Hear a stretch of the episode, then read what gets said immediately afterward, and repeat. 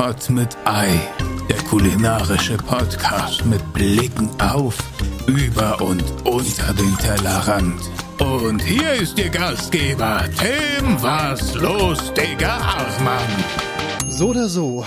Ich hoffe, ihr sitzt da draußen mit einem wärmenden Heißgetränk, denn das hier ist die Weihnachtsfolge. Ich hoffe, das Leben, das schmeckt, der Schnee rieselt und ihr habt es genauso schön wie wir, denn wir sind heute zur weihnachtlichen Feier des Tages auch in ein weihnachtliches Setting umgezogen. Denn wie ihr schon erkennt, sind wir nicht im Studio, sondern hier in den Räumlichkeiten des Oranias und zufälliger, fast schon lustigerweise, ist der heutige Gast Küchenchef und Hoteldirektor von genau diesem Hotel.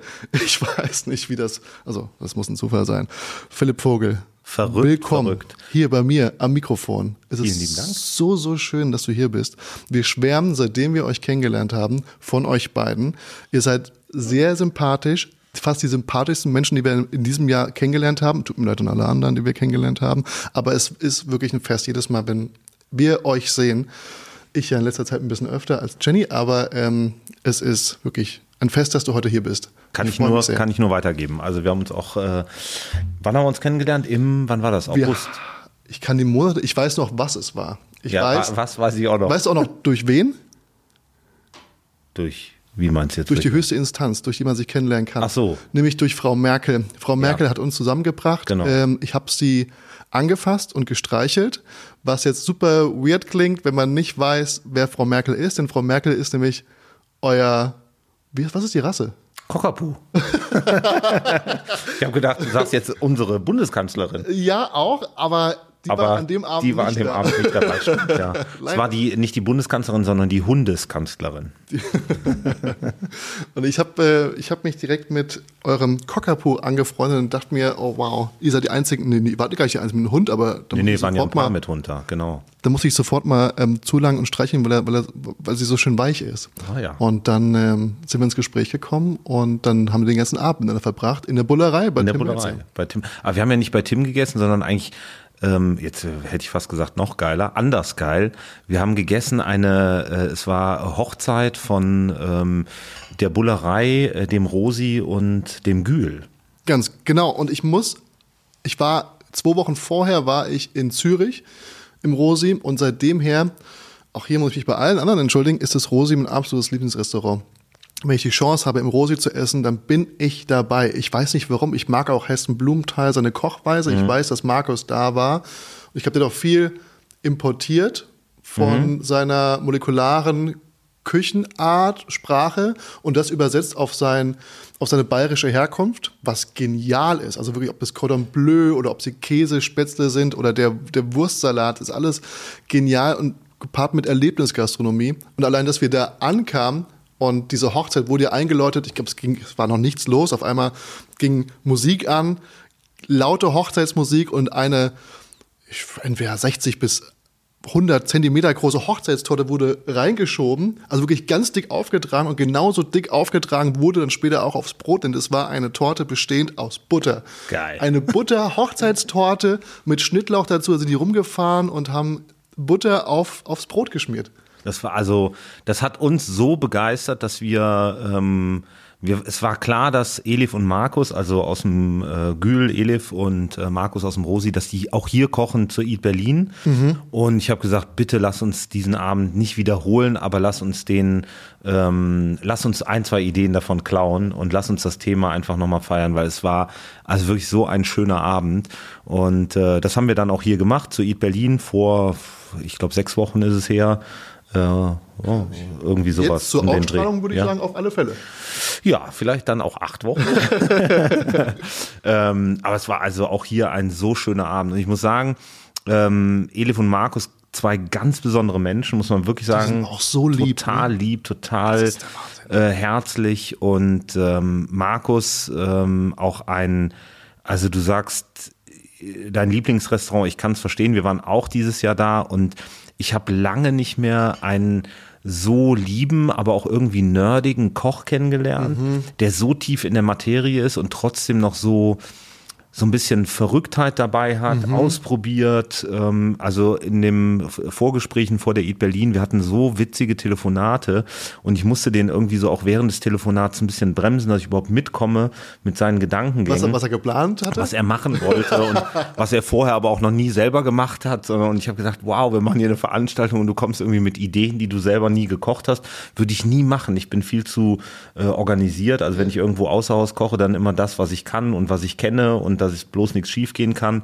Und das war so erfrischend mit ihm, weil er dann irgendwie an dem Abend selber dann noch durch die Küche ist und gesagt, ah, sollen wir nicht noch das dazu machen und da könnten wir doch noch. Und Elif hat ihn dann auch so ein bisschen gebremst und dann gesagt, Mensch, Markus, jetzt ist mal gut. Ähm, äh, das wird, wird too much. Und äh, es war ein total geiler Abend auch hier. Und ja, an alle da draußen, äh, wenn ihr in Zürich seid, unbedingt. Und geht nicht nur ins, äh, ähm, Rosi. ins Rosi, sondern geht auch ins Gül. Auch da, wir hatten einen fantastischen Abend da. Elif ist ähm, eine so bezaubernde Frau und äh, die Küche ist genauso bezaubernd wie sie und ihr Team. Also ähm, dicke Werbung für Zürich und die beiden Restaurants. Vor allem habe ich auch das, ich mag dieses Verspielte. Mhm. Wenn Leute so ein bisschen diesen, diesen, diesen vergeckten Gedanken haben, auch so mit Essen. Und ich kann mich dadurch, weil er einfach ein Storytelling hinter den Gerichten hat, kann ich mich einfach an fast jeden Gang erinnern, den er serviert. Und das habe ich ganz selten in Restaurants, Ja. wenn du mit 14 Gängen abgespeist wirst. Was natürlich nicht tagtäglich passiert, aber es ist ganz schwer, am Ende auch nur drei davon zu behalten, wenn man das öfter macht. Außer es waren wirklich Sachen, die auf die Fresse waren. Und ich meine, Rosi, die Luftballons, du hast diese Hochzeitstorte, bei ihm wird, wird einem noch so ein Alois, der München am Himmel serviert, ne? diese Wolke, Ja, die ja. dann zu so einem Drachenatem wird. Es ist einfach super lustig. Was habt ihr, was habt ihr umgesetzt? Hier, was, was weißt, Äh, wir haben- weißt du es noch? Ich, ich weiß es noch tatsächlich. Wir haben die Torte haben wir auch gemacht. Wir haben nicht nur die Buttertorte gemacht, sondern wir haben auch noch so ein bisschen ähm, ja, Rohkost als Torten gemacht. Also wunderschön Eine mit Rohkosttorte? äh, Rohkosttorten, so als, als Starter, Butterbrot und äh, Rohkost. ja. Ähm, mit so ein paar Dips, was super cool war. Ähm, also das Highlight war eigentlich, dass äh, Markus und ich in Brautkleidern serviert haben. Also das war eigentlich das, das Highlight an dem ganzen Abend. Ähm, ich als gebürtiger Kölner habe ja Spaß am Verkleiden. Also Ja. von dem her Gibt es davon Bilder auf Instagram? äh, gibt es ja. Dann blenden wir die jetzt hier ein. Fantastisch. Und ähm, dann haben wir gemacht äh, so ein bisschen, äh, das war kein, also ich muss dazu sagen, normalerweise, wenn du Gastköche hast, ist ja immer so, dass einer seine Gänge mitbringt und du kochst deine Gänge und am Ende ist es Ja, irgendwie ein genau. Menü.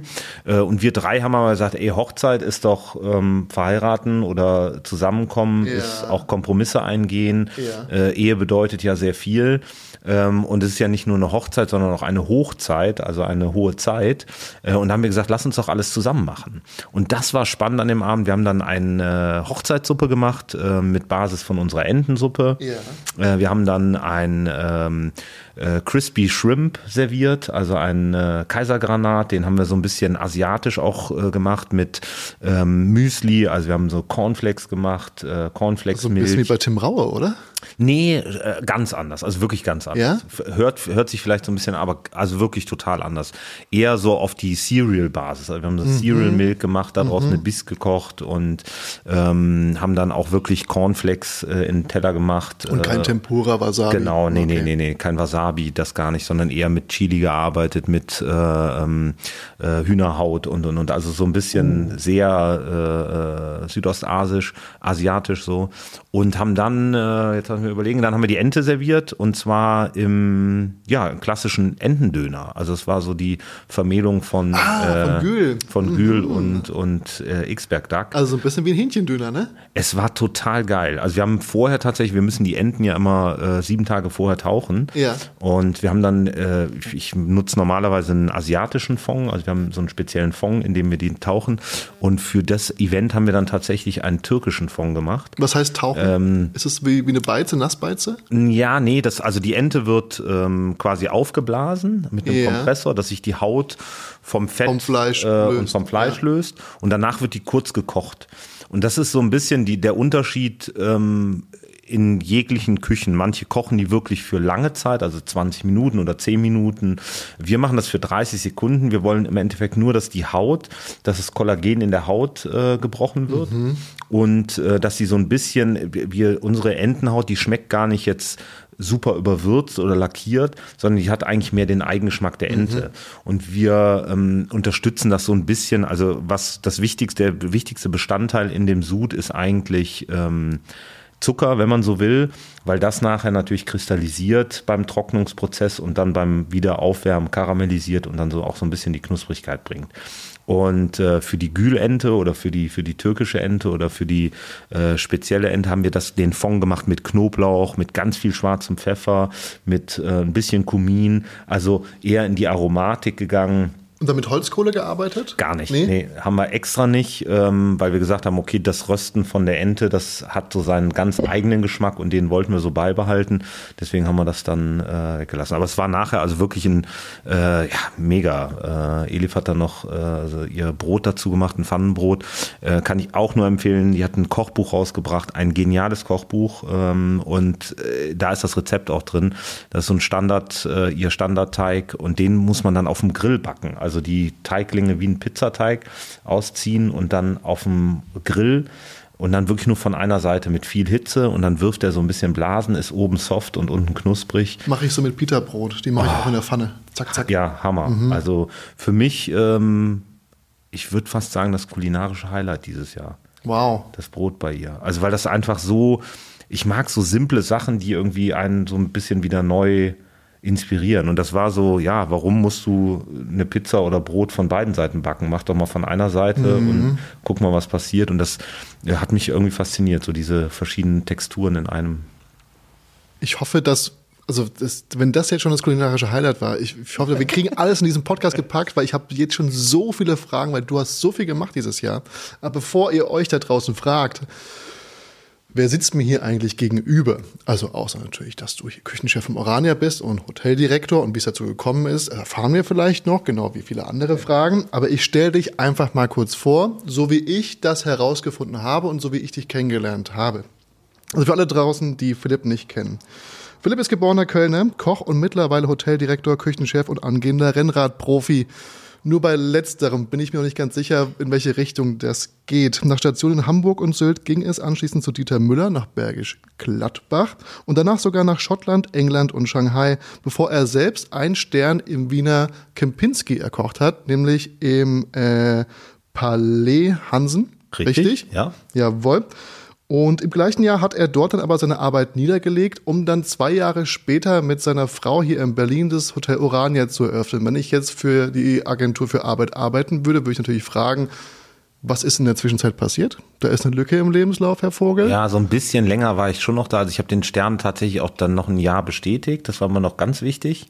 Also er kocht und dann noch mal ein Jahr äh, bestätigt. Bin danach gegangen und dann äh, habe ich äh, einen Job angenommen äh, hier in Berlin schon äh, oder habe noch für Kempinski gearbeitet, habe äh, unter anderem in Berchtesgaden ausgeholfen ähm, und bin dann nach Berlin gekommen ins äh, ja wohl bekannteste Kempinski-Haus ins Adlon mhm. ähm, und war da aber so ein bisschen als Projekt äh, äh, Küchenchef, Projektleiter. Ähm, da die Pläne damals waren sehr groß, es ist zu nichts gekommen und deswegen bin ich heute im Orania. Vielleicht belassen wir es dabei. Ich arbeite ja auch nicht für die Bundesagentur für Arbeit, von daher mich interessiert als Koch oder als Kulinar natürlich eher, wie ist es dazu gekommen, dass hm. du von einem Posten als Küchenchef und Sternekoch dann noch den Posten als Hoteldirektor übernommen hast, aber dazu kommen wir wahrscheinlich gleich. Denn, also mir wurde früher mal beigebracht, das Herz des Hotels ist immer in der Küche und deswegen sind auch so viele Küchenchefs irgendwann Hoteldirektor geworden, mhm. zumindest in Frankfurt, wo ich gelernt habe. Das war immer mein Anspruch, deswegen interessiert mich dieser Punkt sehr. Ähm, aber man kennt ihn auch über die Bildschirme der Nation, denn im Rahmen der TV-Produktion von Kitchen Impossible bist du nach Norwegen und nach Serbien gereist. Mhm. Auch ein Thema, was mich sehr, sehr interessiert. Denn ich konnte irgendwie erraten, du hast mir damals nur erzählt, naja, ich war in Serbien beim YouTuber und ich habe sofort gewusst, bei welchem YouTuber du warst, weil es gibt nicht so viele da drüben. Ja. Und ich habe mir den früher immer reingefahren, als ich noch in der Ausbildung war und dermaßen viel Weed konsumiert habe und da war sein Programm das perfekte dafür. Aber dazu, dazu, dazu später. Außerdem ist er bekannt für, wir hatten es schon ein bisschen angesprochen, für seine, ich würde sagen, ist es ein Pendant zur klassischen Peking-Ente, seine X-Berg-Ente. Und das war jetzt erstmal nur ein kleiner Umriss seiner Person. Und ich glaube, ich trage, ich, du hast mir beim letzten Mal hast du mir ähm, ein wahnsinnig tolles Geschenk gemacht. Nämlich, ich, ich bin, wenn mir jemand Geschenke macht wie Pullis und sowas, ich trage die eigentlich durchgehend. Heute nicht, weil ich habe den seitdem her jeden Tag angehabt. Jetzt musste jetzt leider mal in die Wäsche, aber vielen lieben Dank und deswegen wollte ich auch heute, wo ist es denn? Ich habe hier, das ist ja die Weihnachtsfolge, habe ich dir ein kleines Geschenk Oh. Ähm, ich war, ich kenne dich natürlich noch nicht gut genug, um zu wissen, was du gerne, also mit Fahrradzeug brauche ich jetzt nicht um die Ecke zu kommen. Ich habe noch nichts, was ich dir schenken kann von, von meinem Merch, aber ich dachte mir, das kann ja vielleicht jeder brauchen. Von daher, Das kann ich jetzt auspacken. ja, frohe Weihnachten. Danke. Oh, das ist ja richtig. Hör mal, jetzt habe ich gar kein Geschenk für dich. Ne, du, das ist deine Anwesenheit, ist mir schon Geschenk genug. glaub, ich du hast hier sogar einen Weihnachtspulli. Ja, es extra. lohnt sich hier einzuschalten für die- für, für den YouTube-Kanal, denn ähm, dann seht ihr auch Philipp in seinem wunderschönsten. Wunderschönen, den schönsten Weihnachtspulli, den ich äh, zu Hause habe. Ist auch der einzigste tatsächlich. Oh, jetzt bin ich richtig. Ich glaube, ich weiß schon, was es ist. Ich glaube, es hat so den, den, ähm,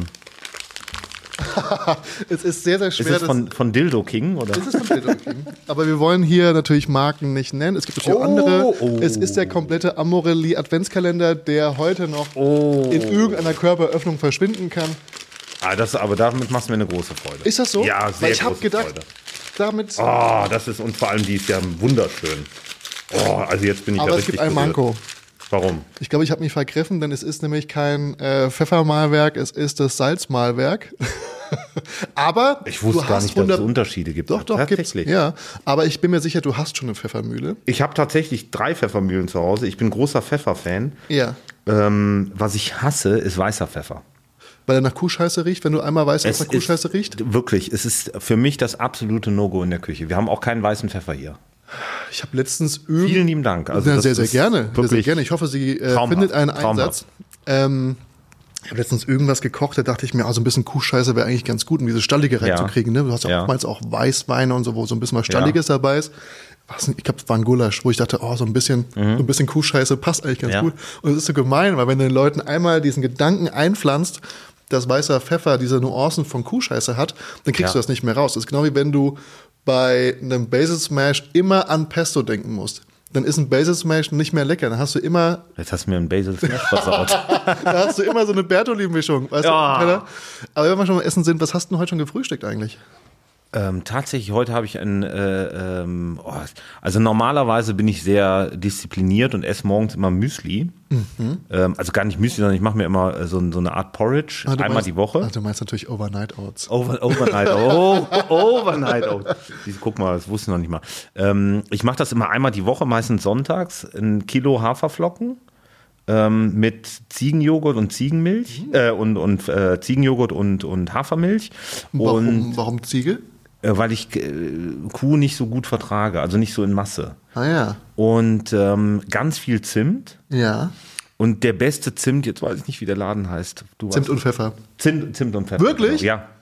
Es, Das äh, ist, das Ernst. der Hammer. Das kennt doch kein Mensch außer mir. Doch, weißt du, woher ich das weiß? Ich kann dir sagen, woher ich das weiß. Jetzt kommt. Weil das mein äh, Marktnachbar war. Als es mir nicht so gut ging, habe ich doch auf den Berliner Wochenmärkten ähm, Suppen verkauft. Und er war mein Marktnachbar und nebendran war noch so ein Pizza, San Pelletrino Pinsa, einer der besten Pinsas in dieser Stadt. Ähm, und daher habe ich diesen Kontakt und ich kaufe nur bei ihm meine Gewürze, weil der, der haut dich um. ist der Hammer. Zimtschnecken mit dem Zimt von ihm, ach, das kannst du vergessen, dann brauchst du nur die Hälfte davon und trotzdem fliegst du weg. Ich kenne das durch, ähm, durch Christian Hüms. Der ist bei uns Gast, mittlerweile guter Freund. Und der geht dort einkaufen. Und der holt sein Zimt für seine Franzbrötchen nur da. Das ist ja verrückt. Ah, Total. Und der sagte zu mir, ja, da hinterm KitKat, du musst da mal in den Laden gehen. Und dann war ich da. Das ist ja, der hat ja seinen Shop. Ja, ja, der hat, der hat in Mitte, hat er sein, ist das nicht in Ist Mitte? Mitte, ja, ist Mitte. Ne? Ja. ja. Oder Kreuzberg Mitte, irgendwie so. Nee, nee, ich glaube, das ist schon Mitte. Ja. Aber also, und dann hatte ich, also ich habe den Zimt und das, und da mache ich mir echt viel rein. Und ähm, dann mache ich immer Früchte oder Beeren oder was weiß ich und esse das. Ist eigentlich so mein ähm, frühes, frühes Mittagessen. Und dann, weil ich habe mir äh, abgewöhnt, immer das Schlimme, und heute habe ich es eben nicht gemacht, ähm, oder die Woche habe ich es nicht gemacht, weil so ein bisschen äh, stressig war und ich äh, nicht zum Vorbereiten gekommen bin. Äh, und dann bin ich ganz schlimm, weil dann gehe ich runter in die Küche und fange an mit einem Schokocroissant äh, über einen Ja. äh, kurzen ein Laugenteilchen äh, und das ist halt ja, nicht, nicht so gut, Das, aber lecker. Ich habe mir jetzt wieder angewöhnt, so ein bisschen mehr ballaststoffreich zu essen. Und Mhm. ich habe von Vasa so ein riesen Paket zugeschickt bekommen, wodurch ich jetzt dermaßen hohes Depot an Vasa Knäckebrot in allen Variationen habe, dass ich halt jeden Morgen Vasa essen muss, damit es wegkommt. Ja. Aber es ist fantastisch, wenn ich, also ich frühstücke erst um 10, aber wenn ich das esse, dann habe ich echt lange gar keinen Hunger mehr. Und gestern, Jenny war nicht da und dann vernachlässige ich das Frühstücken, gehe direkt zur Arbeit über, dann habe ich irgendwann um eins mir so ein, so ein Stück Baumkuchen mir reingehauen, weil ich auch ein wahnsinniger Ah, Baumkuchen-Fan. Ja, bin. oh, und dann dachte ich mir, oh fuck, das war mein ganzes Essen jetzt so Ja. heute, ne? Und irgendwann abends um sechs habe ich dann gedacht, oh, ich muss irgendwas essen, um acht war das Essen fertig, dann ging es da weiter.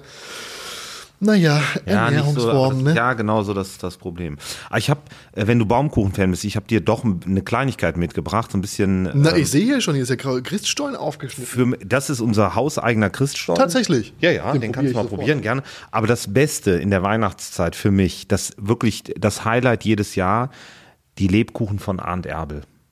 Und ich habe dir, ich, die sind heiß umkämpft. Also Mhm. ich krieg immer einen Karton ähm, und ich habe schon den, ist ja, ich bin nicht so ein Christstollen-Fan, muss ich sagen. Nein? Nee. Ich auch nicht. Aber, aber der ist ja lecker. Aber du bist sehr höflich. Ja, das äh, gebietet mir meine Erziehung. ja. sehr gut, sehr Aber ich habe letztens ein Rezept gesehen, da hat jemand einen Christstollen angebraten von beiden Seiten. Gebratener Christstollen.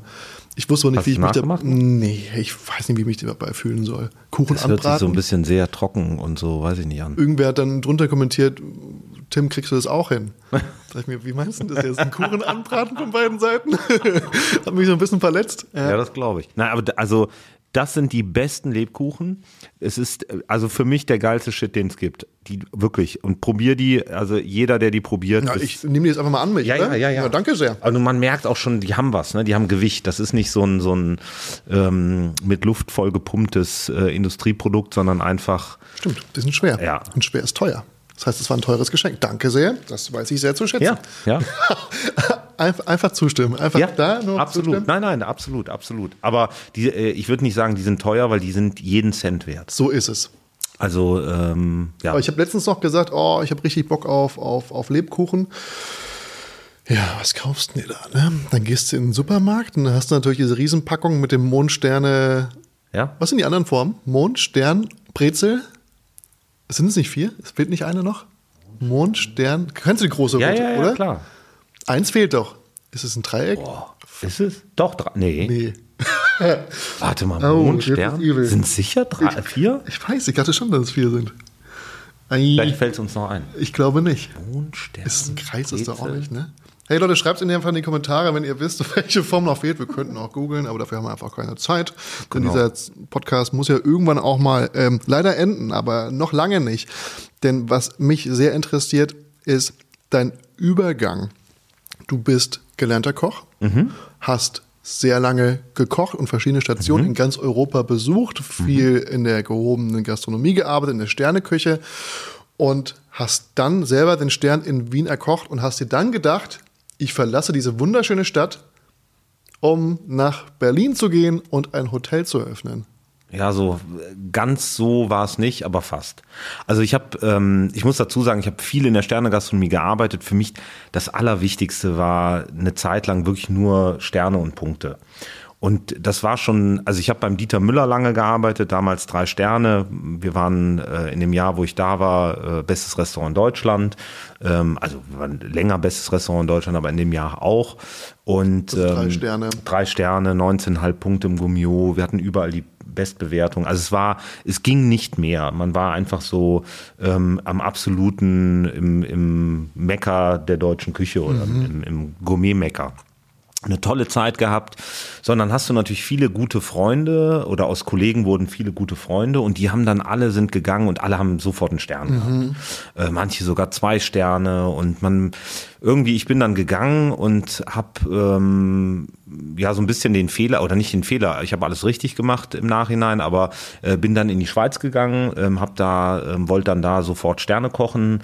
Ähm, das Restaurant, wo ich war, hatte aber 160 Sitzplätze und war so das gute Restaurant aus dem Hotel, ähm, aber halt nicht das Gourmet-Restaurant. Mhm. Das habe ich aber mit meinen 24 äh, damals nicht so ganz verstanden oder mit meinen also 23. Du bist wirklich mit dem Ziel in die Schweiz gegangen, um zu sagen, ich suche mir da jetzt ein, ein gutes Haus und ich ja. erkoche mir dort den Stern. Ich habe gedacht, also ich habe gar nicht drüber nachgedacht, ich erkoche mir da einen Stern, sondern ich habe so gedacht, okay, jetzt hast du äh, fast drei Jahre drei Sterne mitgekocht. Ähm, das nächste ist jetzt ein Stern und alle anderen haben das auch, das kriegst du jetzt auch. Mhm. Und dann bin ich halt da angekommen und habe gemerkt, das ist also überhaupt gar keine Chance. Das ist zu groß. Viel zu groß und, und ich hatte, wir waren zu fünft in der Küche, also das war ähm, einfach, äh, die, das war gar nicht möglich. Ich war aber vom Kopf gar nicht so weit. Und ähm, ich sage heute noch zu meinen jungen äh, oder zu meinen, meinen äh, Mitarbeitern, gerade zu den jungen Mitarbeitern, die sich ja sehr viel Druck auch selber machen, äh, man muss irgendwie aufpassen, weil ich habe damals so ein bisschen ähm, ich wurde dann so sehr frustriert. Ähm, ich war überfordert, war frustriert. Das hat dann wiederum so ein bisschen auch eine Art mit sich gebracht, ähm, wie ich mit Menschen umgegangen bin, die nicht mehr cool war. Ähm, also ich war dann fast schon cholerisch und war dann fast schon als junger Typ. Also handgreiflich? Man, nee, handgreiflich tatsächlich nicht. Zum Glück. Nein, aber ähm, halt sehr, ähm, ich war super unzufrieden und die Unzufriedenheit mhm. habe ich halt auch auf die Leute äh, und gerade, also ich heute, ich habe es glaube ich schon mal gesagt, ähm, wenn ich den, den Restaurantleiter von damals äh, nochmal sehe, ich würde auf die Knie gehen, mich entschuldigen, weil ich mit dem halt umgegangen bin wie mit einem Hund. Also noch nicht mal, mit meinem Hund gehe ich ja sehr gut um. also war also wirklich ganz schlimm. Und das war so äh, im Endeffekt einfach nur meine Überforderung, mhm. die ich dann einfach weitergegeben habe. Und ähm, das war so eine Art frustrierend, obwohl ich auch eine geile Zeit in der Schweiz hatte. Dann bin ich nach. Ähm, wo, wo, ähm, war das in der Schweiz? Im, äh, in Zermatt, im mhm, Montserrat ja. Palace. Mhm. Wunderschönes Haus und toll als Zermatt. Eins der schönsten Skigebiete Europas. Ich meine, ich bin jetzt noch nicht alle gefahren, aber ähm, Zermatt ist wunderschön. Ja, wirklich schon einige. Äh, und wunderschönes Skigebiet. Und ähm, danach bin ich äh, nach Schottland gegangen, äh, weil ich Englisch sprechen lernen wollte, weil ich grottenschlecht war, war jetzt nicht so die beste Idee, nach Schottland zu gehen, aber man hat es halt gemacht. ja, der Akzent kann ja, ein bisschen schwierig. einschlägig sein. Ne? Ähm, hab danach ein Hotel eröffnet in London, auch als Küchendirektor. Aber du hast Englisch gelernt in Schottland, also ich konnte so Schulenglisch, aber ich war grottenschlecht. Ich hatte im Abschlusszeugnis eine 5 Aha. und war, ähm, ich weiß noch, das schlimmste Wort, was ich diktiert äh, geschrieben hatte, war enough, I-N-A-F-F. Mm. Ja, es war so, hm, alle die, die mich kennen, auch aus der Schule, das war für, die, für meine Klassenkameraden war das äh, sehr viel Spaß, für mich nicht so, weil das war schon sehr frustrierend. Ähm, hab dann aber ganz gutes Englisch gesprochen und dann in London halt, äh, mein Standardsatz war ähm, am Telefon immer, Hello, I am Philip, uh, I am German, please speak slowly. Oh. Damit die Leute, damit ich die verstehen konnte, ja. weil es war ähm, Aber so entwaffnet ehrlich, gleich zu Beginn. Genau. Und das fanden auch alle irgendwie sympathisch. Aha. Und dann war ich halt auch mal The German. Also es war dann Klingt so. wie eine Bandansage. Ja, aber genau. warum denn nicht? Nee, und dann haben wir London und London war eine sehr schwere Zeit, 2008, äh, Weltwirtschaftskrise und, und, und. Ähm, ich habe im Dezember nach zweieinhalb Jahren entschieden, London zu verlassen und ähm, hatte dann gleich einen Anruf vom Chefredakteur von Michelin in London und der sagte, warum hörst du auf? Und ich habe gesagt, na ja, weil es alles irgendwie scheiße. Und er sagte, ja, das ist für uns ist es auch scheiße, weil du wärst halt jetzt im Buch gewesen. Und das war natürlich noch frustrierender zu wissen, okay, du hättest jetzt endlich einen Stern bekommen. Heißt im Buch immer automatisch Stern oder wäre es nur eine Empfehlung im Buch? Nee, nee, also das hat er, also er hat das nicht so gesagt, äh, mhm. dass wir, aber er hat so angedeutet, dass es für mich klar war. Okay. Dass, also wir hatten da auch alles drauf gegeben. Ich hatte, der, unser, unser Patron am Anfang war Dieter Müller, also das war eine Kooperation mhm. mit ihm und das war ähm, auch ein Althoffhaus, ein wunderschönes Haus, ein tolles Restaurant, äh, Küche minus zwei, Restaurant plus eins. Also wir hatten so einen Lift, der hat 28 Sekunden gebraucht bis nach oben es war also äh, alles andere als schön zu arbeiten ja. da, aber ähm, wir haben uns echt sehr, sehr viel Mühe gegeben und ähm, ja, dann bist du da irgendwie weg und dann bin ich nach Shanghai gegangen. In Shanghai gab es damals noch kein Michelin. Also war ich dann schon fünf Jahre weg von, von Dieter Müller oder vier Jahre und hatte immer noch keinen Stern und alle meine äh, Kollegen und Freunde hatten dann den ersten schon drei Jahre, den meisten haben oder einige haben dann schon den zweiten bekommen. Und das war irgendwie so ein bisschen, ich bin dem hinterhergelaufen und war einfach so innerlich so, man hat so das Gefühl gehabt, oh, dir fehlt was. Du willst mhm. unbedingt in diese Riege der Sterneköche. Das ist so ein bisschen wie der Druck, wenn man jetzt merkt, wenn man so um die 30 ist, alle kriegen langsam Kinder so mhm. und man hat den Druck, oder wenn man gerade in der Pubertät ist und ne, alle, alle haben eine Freundin, Freundin. Freund, ja, das ist ja genau, ist ja, ja. nur halt später ja. verrückt. Ja, also war auch, ich war ja aber, muss dazu sagen, ich war immer der Jüngste überall. Deswegen war das eigentlich, also eigentlich hatte ich ja noch mehr als genug mhm. Zeit. Mhm, aber hast du selber den Druck gemacht? Aber ich, total. Und dann kam ähm, nach Shanghai Trennung mit der damaligen Freundin äh, Köln, irgendwie so eine Scheißzeit in Köln gehabt, obwohl ich immer nach Köln zurück wollte, habe dann aber festgestellt, dass Köln kulinarisch irgendwie nicht so äh, die Stadt war, wo ich, also damals war irgendwie alles. Bis heute, sag wie es ist. Ja, das sagst du jetzt. Ich liebe ja meine Stadt so sehr. Deswegen könnt ihr so vier, fünf Sachen sagen in Gut, Köln. Gut, dann hauen wir doch gleich mal eine kleine Kategorie aus diesem Podcast rein. Und oh die Gott. heißt Füllerei mit Ei. wir wollen von dir drei Ausgehtipps hören. In Köln mhm. und dann vielleicht nochmal zwei, drei in der ganzen Republik. Okay. Fangen wir mit äh, Köln an? Aha, gerne. Also in Köln äh, Brauhaus, ähm, also zum Kölsch trinken unbedingt ähm, my everytime favorite das äh, Pefken. Beste Kölsch, was es gibt. Ganz kurz, ich brauche ganz kurz einen Stift. Das hier ist jetzt keine Werbung, denn dieser Podcast, der trägt sich hauptsächlich durch Liebe eure Liebe, um genau zu sein. Also seid doch so gut und hinterlasst am besten bei Spotify einfach 5 Sterne Bewertung, damit das hier gleich weitergehen kann und vor allem auch noch lange weitergehen wird. Es sind großartige Gäste da und ihr müsst euch überlegen, es ist ja auch Weihnachten. Also überlegt euch, was würde Jesus tun und damit übergeben wir wieder zurück an Philipp Vogel. Also erste Empfehlung habe ich eben gesagt, nur für einen Kölsch, bloß nichts essen im Päckchen. ja wirklich, weil das aber Essen warum ist soll ich denn, aber das Bier gibt es ja wahrscheinlich noch woanders. Nee, nee, das ist, du musst da dein Päffke? erstes Kölsch im Päffchen trinken. Aha. Am besten, also wenn ihr in Köln seid, ich schlafe immer im 25, ich finde das ganz cool. Mhm, ja. Dann fußläufig zwei Minuten bist du am Päffgen, Friesenstraße. Ja. Da ein, zwei Kölsch trinken, einfach so, um in Stimmung zu kommen. Aber wie gesagt, bloß nichts essen. Ähm, und dann geht's, ähm, für mich das beste Brauhaus ist Johann Schäfer. Das ist ein ziemlich junges Brauhaus. Ich meine, die gibt's jetzt mittlerweile, glaube ich, auch schon zehn Jahre oder was. Aber diese, das sind wirklich coole Jungs, die das gemacht haben. Ähm, die brauen ihr eigenes Bier. Die dürfen das nicht Kölsch nennen ähm, frage mir, weil ich glaube, weil die das nicht auf Kölner Grund brauen, sondern außerhalb von Köln, ist ähm, aber ein helles, also ein, ein obergäriges wie Kölsch ähm, und die haben super Essen, einfach qualitativ leckere, gute Hausmannskost, ein bisschen modernisiert. Ähm, dann, und da musste ich immer gucken, weil ich sage immer, ähm, ich sage immer Naturbursche, es heißt aber Frohnatur. Eine neue Weinbar seit, ich glaube jetzt einem Jahr, ähm, Pete, den ich noch aus Berlin kenne. Sieht das so super modern aus? Nee, das ist eigentlich So mit Spiegeln und so ein bisschen nee. viel Glas? Nee? Okay. Nee. Mhm. Du meinst, ähm, ah, wie heißt denn jetzt? Das war nämlich auch ganz gut. Wir ja. hatten gerade eine Foodtour mit äh, ja, verschiedenen ja, Leuten und das war ähm, wahnsinnig gut. Aber auch ein bisschen spießig. Nicht Hase, wie heißt das denn noch? Meine Güte. Wir finden es gleich. Raus. Ja, kommt und Auf jeden Fall äh, Frohnatur.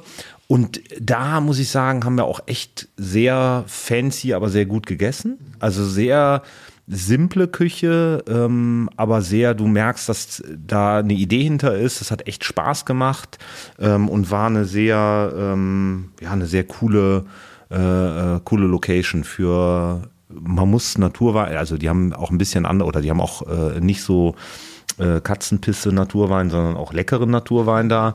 Äh, ich kann damit wirklich nichts anfangen, deswegen war ich so äh, skeptisch. Aber der äh, Pete, den kenne ich noch aus Berlin. Ähm, ich wollte den unbedingt mal besuchen und habe gedacht, Mensch, da guckst du mal vorbei. Wir hatten einen super Abend da.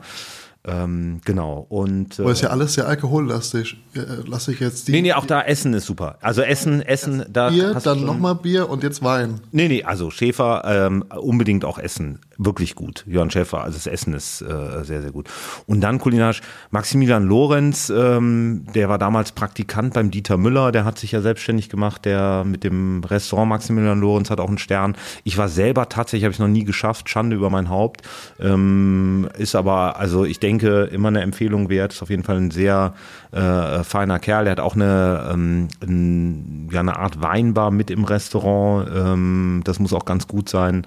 Ähm, dann äh, absolute Empfehlung Le Moissonnier, immer mhm. wieder, ähm, haben das Konzept jetzt geändert, im neuen war ich tatsächlich noch nicht, habe aber äh, von all meinen Freunden und Nachbarn und äh, Kollegen aus Köln gehört, wie sensationell es sein muss, also weiterhin Top-Qualität, die hatten ja früher zwei Sterne, ähm, haben aufgehört, machen jetzt nur noch Mittagsessen, aber das also ähm, alleine aus der Zeit, wo sie noch zwei Sterne hatten, eins der leckersten Restaurants, muss man sagen. Also wirklich sehr, sehr gut.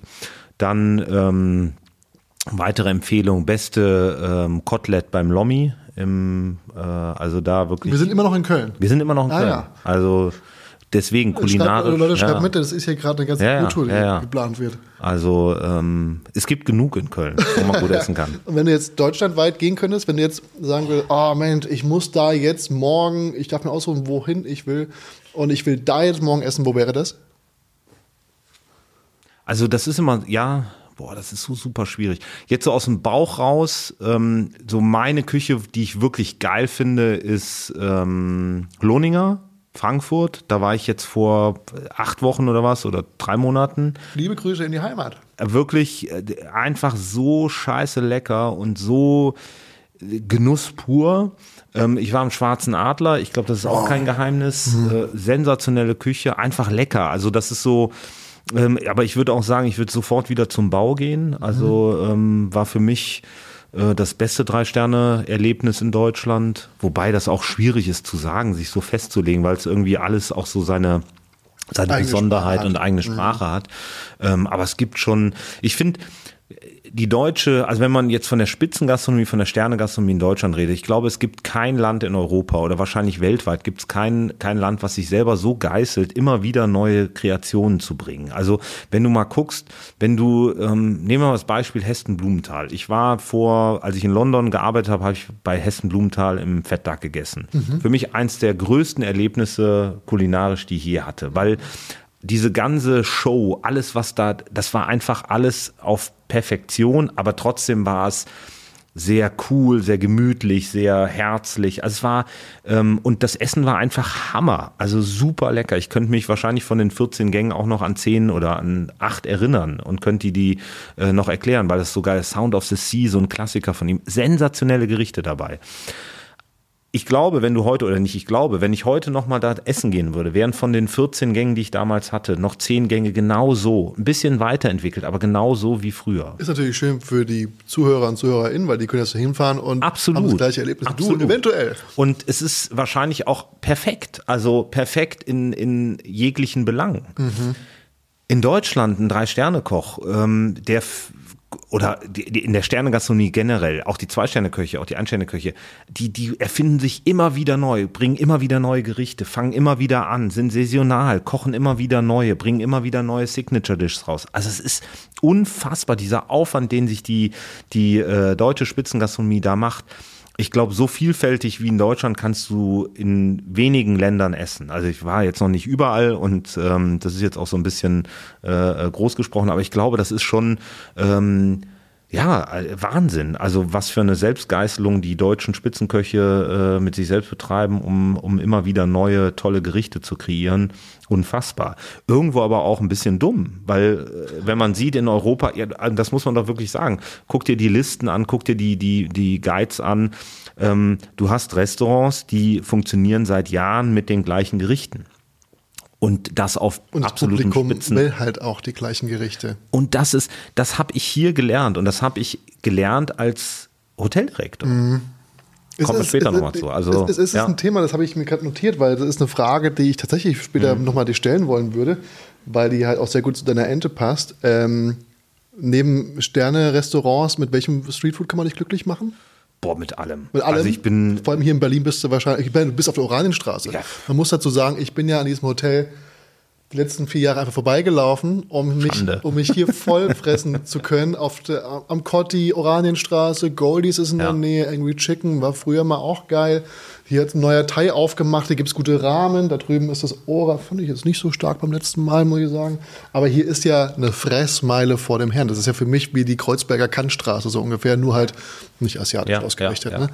Ähm, Also äh, hier in Berlin, äh, das Geilste hier in der Umgebung, ich meine, Goldies ist Evergreen, die sind einfach die Jungs, die machen das so geil. Und Mhm. Es macht immer Spaß, es ist immer witzig. Ich mag, wenn sich... ähm, hört auch gerne mal in die Folge mit Vladislav. Der war zu Besuch. Mega, also wirklich mega. Ähm, ich mag das auch, wenn Leute sich nicht so ernst nehmen und Ja. die beiden gehören dazu. Also das einen ist eigenen so, YouTube-Kanal. ja, habe ich gesehen.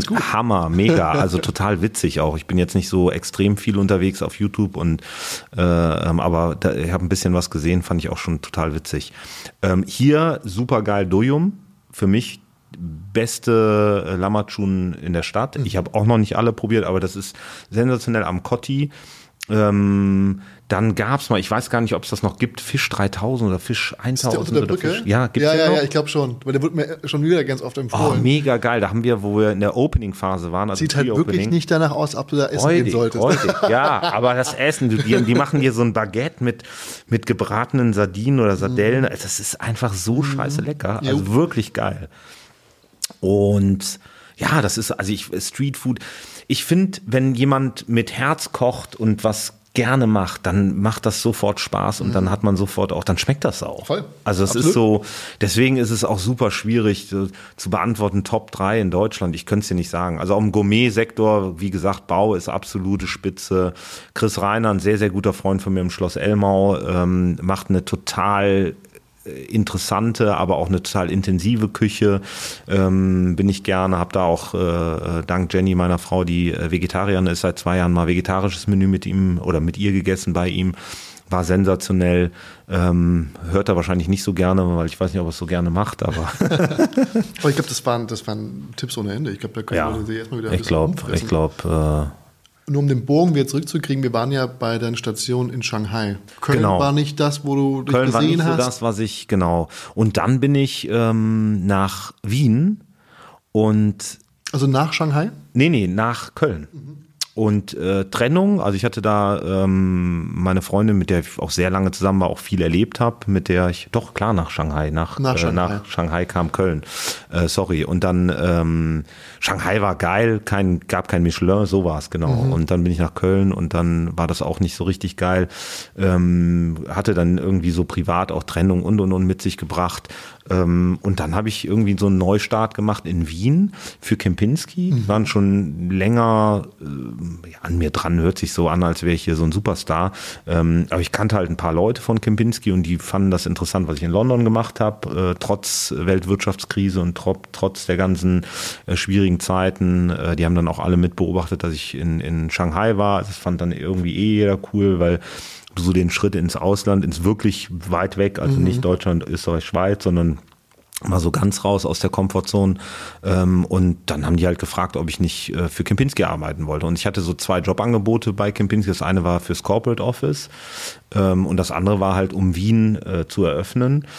Ähm, und Corporate Office hat mich immer gereizt, reizt mich heute noch. Ich finde, das ist immer eine total spannende Sache, wenn du Restaurants eröffnest. Also wie geil ist das, wenn du Konzepte erarbeitest für Restaurants? Also es, gibt ja irgendwie als Koch nichts Geileres. In meiner Welt. Ähm, und äh, das war, sollte mein Job da werden. Ich war aber einfach zu, ja, zu jung und zu unerfahren. Also ich habe gesagt, äh, damals zu Stefan Bellon, der war lange bei Ducasse, auch ein genialer Typ und für mich auch ein, ein großer Mentor, was Kulinarik angeht, auch aus einem anderen Gesichtspunkt. Der war kein gelernter Koch, sondern hat so Development gemacht, äh, hat Restaurants eröffnet und hat für Ducasse die ganzen Restaurants eröffnet und das der hatte eine, ein unheimlich, äh, der hat mir unheimlich viel beigebracht, wie wichtig eine große Serviette ist, wie wichtig es ist, dass du ähm, Große Serviette? ja, Für den Schoß? Ja, es ist so, du hast in vielen Läden so kleine Servietten, dass du irgendwie. Vor allem, eine ganz große Kritik, die Rahmenläden dieser Stadt. Das ist mir jetzt schon diverse Male aufgefallen. Bei Rahmen, du kannst ja dich nicht, nicht vollsauen. Und, und Rahmen ist ja keine leichte Suppe. Rahmen ist das fettigste, flüssige Gericht der Welt, in meinen Augen. Und wenn du dich da vollsprotzt, dann kriegst du das auch nicht mehr raus. Mach doch mal einen Rahmenladen mit großen Servietten. ja. Da, Geil, da, ja. so, das ist nämlich der Oder Wunsch des, des so. kleinen Mannes. Ja. Ne? Nicht immer nur hier noch ein Schweine, das auch, Ja. aber ein Lätzchen. Lätzchen, so große Lätzchen, das wär's so. Bettlakenlätzchen. Das muss jetzt raus. Du hast gemerkt, Nee, aber ja, ja, ja. gebrodelt, ne? Du, ich äh, bin total bei dir. Ich habe bestimmt drei, vier Pullis, wo ich so diese kleinen Fettflecken noch überall habe. Und das ist äh, unter anderem Rahmen. Dabei habt ihr eigene Merch-Lätzchen. ja, aber die sind für Kinder, die sind nur so groß. Die sind so süß. Kann, ich brauche, oh, ich kann nicht, äh, habt ihr so eins für, für Lola? Für Lola, ja. Ja, weil Wer auch äh, immer Lola ist? Lola ist unser Hund. Ach, Lola, euer Hund. Oh, da haben wir noch was Geileres. Wirklich? Lola, ja. Weil wir haben jetzt Lola, ähm, so ein, Lola ist ja eine englische Bulldogge. Ja. Und die sieht, ich meinen Augen, super süß aus. Ja. Aber für manche Menschen sind halt die Hunde Bulldoggen. Sie ist der langsamste Hund der Welt, aber für sie sind es halt Kampfhunde. Und wir haben jetzt ihr für Weihnachten, also jetzt für die Weihnachtszeit, haben wir ihr so ein, so ein, so ein, so ein, um, also so Mantel mit Rollkragen und sowas gekauft. Ja, ja, ne? ja, ja. Und auf einmal haben die Leute keine Angst mehr. Also keiner. Sie geht ja immer sehr neugierig zu allen hin. Das heißt, keiner hat mehr Angst vor ihr. Und ich glaube, wenn sie im Sommer ein Halstuch trägt oder so ein Lätzchen, Ey, du kriegst- ich glaube, du ja. nimmst die Gefahr aus dem Hund raus. Ich hoffe, dass es passt, weil ich weiß nicht, wie der Halsumfang Oh, ist. der aber ist schon ordentlich speckig. ja, wahrscheinlich. Aber wir haben äh, jetzt äh, auch im Merch ähm, Hundehals. Wirklich? Tücher, ja. Das ist natürlich sehr spezifisch mehr Zielgruppe, ne? Ja, das ist äh, brutal. Also ist halt Jenny, äh, Mhm. die wollte das unbedingt haben für Frau Merkel, ist ja klar. ähm, man muss aber auch sagen, wir haben drei, drei Hotelhunde. Also äh, Frau Merkel ist nicht der einzige. Und wir haben noch Falte im Büro und die haben ja, ja, den ja, Job? Ja. sind auch ähm, tatsächlich seit äh, Anfang des Monats im neuen Webshop äh, sind auch Bilder und Ver verlinken wir euch hier. Genau, müsst ihr mal reinschauen und da ähm, gibt's Hunde, Hundehalsbänder oder nicht Hal- Halstücher so. Nee, aber äh, Lätzchen, ja, oh, Servietten, wir waren stehen geblieben. Ähm, und das war, hab unheimlich viel gelernt, habe aber ihm dann auch ganz ehrlich gesagt, dass ich, äh, weißt du, in der Company von Kempinski mit 70, über 70 Hotels, mit über 70 Küchendirektoren, die äh, unter anderem, da waren Leute dabei, die waren schon 10, 8, äh, 6 Jahre bei Kempinski. Ähm, ich dann als 30-Jähriger dann einem äh, Ende 40, Anfang 50-Jährigen zu sagen, was er für Konzepte zu tun hat, äh, ohne mich selber vorher bewiesen zu haben, das funktioniert nicht. Und deswegen habe ich gesagt, es ist wahrscheinlich macht es mehr Sinn, wenn ich erstmal Wien aufmache, wir Vollgas geben ich da auch zeigen kann, was ich drauf habe, äh, mir den Respekt der Kollegen auch erarbeiten, ähm, dass dann im Nachhinein auch eine, eine Akzeptanz da ist von den anderen, die sagen, okay, der Philipp hat auch gezeigt, er kann, also äh, kann der auch mal im Corporate Office arbeiten. Ähm, und das war so ein bisschen die, die äh, Geburt von Kempinski äh, oder die, die Geburtsstunde, wo ich zu Kempinski bin, habe dann Wien eröffnet, auch sehr erfolgreich, muss ich sagen, habe dann natürlich nach acht Monaten direkt den Michelin-Stern bekommen, dem ich äh, die Jahre zuvor hinterhergelaufen bin. Ähm, wir haben wahnsinnig äh, tolle Konzepte im Hotel umgesetzt. Also für mich war, ähm, das war so ein, so ein äh, 24-7-Job für mich, weil ich auch ja so mich, ich, mir hat das so viel Spaß gemacht und ich wollte jeden Tag irgendwas neu machen und wollte irgendwie immer noch eine Schippe draufsetzen. Ähm, also mir haben da die, die Leute, mit denen ich zusammengearbeitet habe, auch teilweise leid getan, weil die konnten gar nicht so schnell umsetzen, was ich alles für Ideen hatte. Äh, mein damaliger äh, Executive Sous-Chef Anton Poschek, heute Küchendirektor im äh, Sacher, ähm, sehr guter Freund geworden auch, der hat ähm, der stand mit mir manchmal abends im, im Keller und hat gesagt, Alter, wie willst du das für morgen wieder machen? Hast du sie nicht alle? Du spinnst doch. Also wie sollen wir das den Leuten verkaufen? Da ich, ja, das kriegen wir schon hin. Komm, wir geben da jetzt noch gar geile Kaffeepause und wir räumen dann noch im, die, die Laufbänder vom Gym runter und dann machen wir so eine Fitness-Healthy-Pause mit äh, und in der zweiten Kaffeepause machen wir einen American Diner, dann gehen wir mit so Plastiktableaus und Mini-Burgern und Pommes und so. Also das haben wir alles umgesetzt da. Ich weiß gar nicht, wie wir das alles geschafft haben. Aber es war eine geile Zeit. Wir haben unheimlich viel Spaß gehabt. Ich hatte einen sensationellen Küchenchef im, im Gummirestaurant, der äh, mit mir zusammen dann auch, ja, wie gesagt, sehr schnell den Michelin-Stern gekocht hat. Ähm, äh, Alfie, ein geiler Typ, ein Schweizer, geborener Schweizer, in Österreich groß geworden. Also äh, der war mehr Wiener als alle anderen, obwohl er kein Wiener war. Ähm, auch immer so ein Was war bisschen. deine grumpy. Stellenbeschreibung? Ich war äh, Culinary Director. Also hat einen Mordstitel. Klingt saugut. Ja, geil. Aber am Ende war ich Küchenchef. Also das ist ja alles so albern mit den Titeln. Ähm, aber war wirklich eine geile Zeit. Wie gesagt, hab den Stern dann gehabt, war auf einmal Sternekoch. Hab gedacht, endlich hast du es geschafft. Mhm. Hast du das wirklich gedacht? Ha- Hat sich was Ja, geändert ja, in, ja. deinem, in, deinem, in deinem Mindset? Hat sich da irgendwie vier Wochen. Abgehakt? Die ersten vier Wochen war so ein bisschen Rausch. Endlich gehörst du dazu und Ja. man man mag es kaum glauben, es ist tatsächlich auch in der äh, äh Gastrogesellschaft, wenn man das mal so sagen kann, ist, du bist dann auch, du wirst anders wahrgenommen. Es ist so, ne? Es ist Wahnsinn. Ähm, und dann kam ein Journalist, ähm, Teubner. Es macht auch übrigens den Konsumenten einfacher zu sagen, das na, wir, gehen heute, wir gehen heute zu Philipp. Ja, ja, ja ist ein Sternkoch. Ja, ja. Ne? Weil dann ist sofort im Kopf irgendwas, Total. ändert sich da. Und der Journalist, der dann kam, der hat zu mir gesagt, na jetzt wollen sie bestimmt einen zweiten Stern. Mhm. Und dann habe ich so direkt aus dem Bauch raus gesagt, nee. Und ich weiß bis heute nicht, warum ich das gesagt habe, weil ich gar nicht gedacht, also ich habe, das kam so aus dem Innersten, nee. Und dann war der ganz, er sagte, hä, wie das ja, wie wenn jetzt, wenn ich jetzt einen Fußballer frage und er sagt, er will kein Weltmeister werden. Ein Tor mehr schießen. Ja, so ein bisschen, und das hat mich so ein bisschen, die Frage hat mich dann auch so beschäftigt danach. Ähm, aber das war tatsächlich so, dass ich gesagt habe, nee, ich will eigentlich, ich wollte ja corporate, ich wollte ja groß, ich wollte ja viele Restaurants, ich hatte Bock auf große Buden mit Action, mit Musik, mit laut, mit geilen Gerichten, mit ähm, geilen Drinks, mit, also ich hatte Bock auf Gastro und nicht auf Vorschriften durch irgendeine Art von Auszeichnung. Ja, und das war, ist mir so bewusst geworden und ich, also das ging ganz schnell. Ich habe mir den Stern tätowieren lassen. Das war mir ganz wichtig, auch den, den äh, jetzt tatsächlich auch versteckt im, ah, im, jawohl. im Äste. Ganz kurz mal sehen, was hast du ja. noch? Die Ente da? Ja, richtig. Oh, ja. Und auch eine Auster. Das hat man letztens, die war neu. Ja, die war ganz neu, genau. Das ist äh, die Freundschaftsauster von mir und Sebastian Prüßmann. Und Viva la Vulva, war das nicht mal so ein Konzept, was hier in Berlin gefahren worden ist, vom Nobelharten Schmutzig? Das weiß ich nicht. Nee. Nö, also es war jetzt nicht äh, äh wegen. Aber der, der hatte mal Vulven in der. Der hatte mal im Vulven Schaufenster. Auch geil, geiles Wort. Vulvontrin. Vulvontrin. Vulvi. Vulvi zu liegen, irgendwie so. Nee, und ähm, das war dann, äh, ja, ist für mich irgendwie so auch so klar geworden, nee, du, das ist, du willst nicht reduziert auf Sterne sein, du willst dich nicht selber so geißeln. Ich habe größten Respekt vor allen Kollegen da draußen, die einen Michelin-Stern haben. Ich bin nach wie vor großer Fan vom äh, Guide Michelin. Ich finde, das ist eine tolle Auszeichnung, das ist eine, also wirklich eine sensationelle Auszeichnung, die einfach Spaß macht. Und ähm, für mich hat sich einfach gesagt, nee, du willst als Gastronom wahr geworden werden und nicht als Koch oder nicht nur als Koch. Und dann hat das eigentlich das Denken angefangen bei mir, was machst du als nächstes? Ich habe dann äh, sehr viel oder nebenbei tatsächlich sehr viel fürs Corporate Office gemacht, mit Stefan Bellon sehr eng zusammengearbeitet.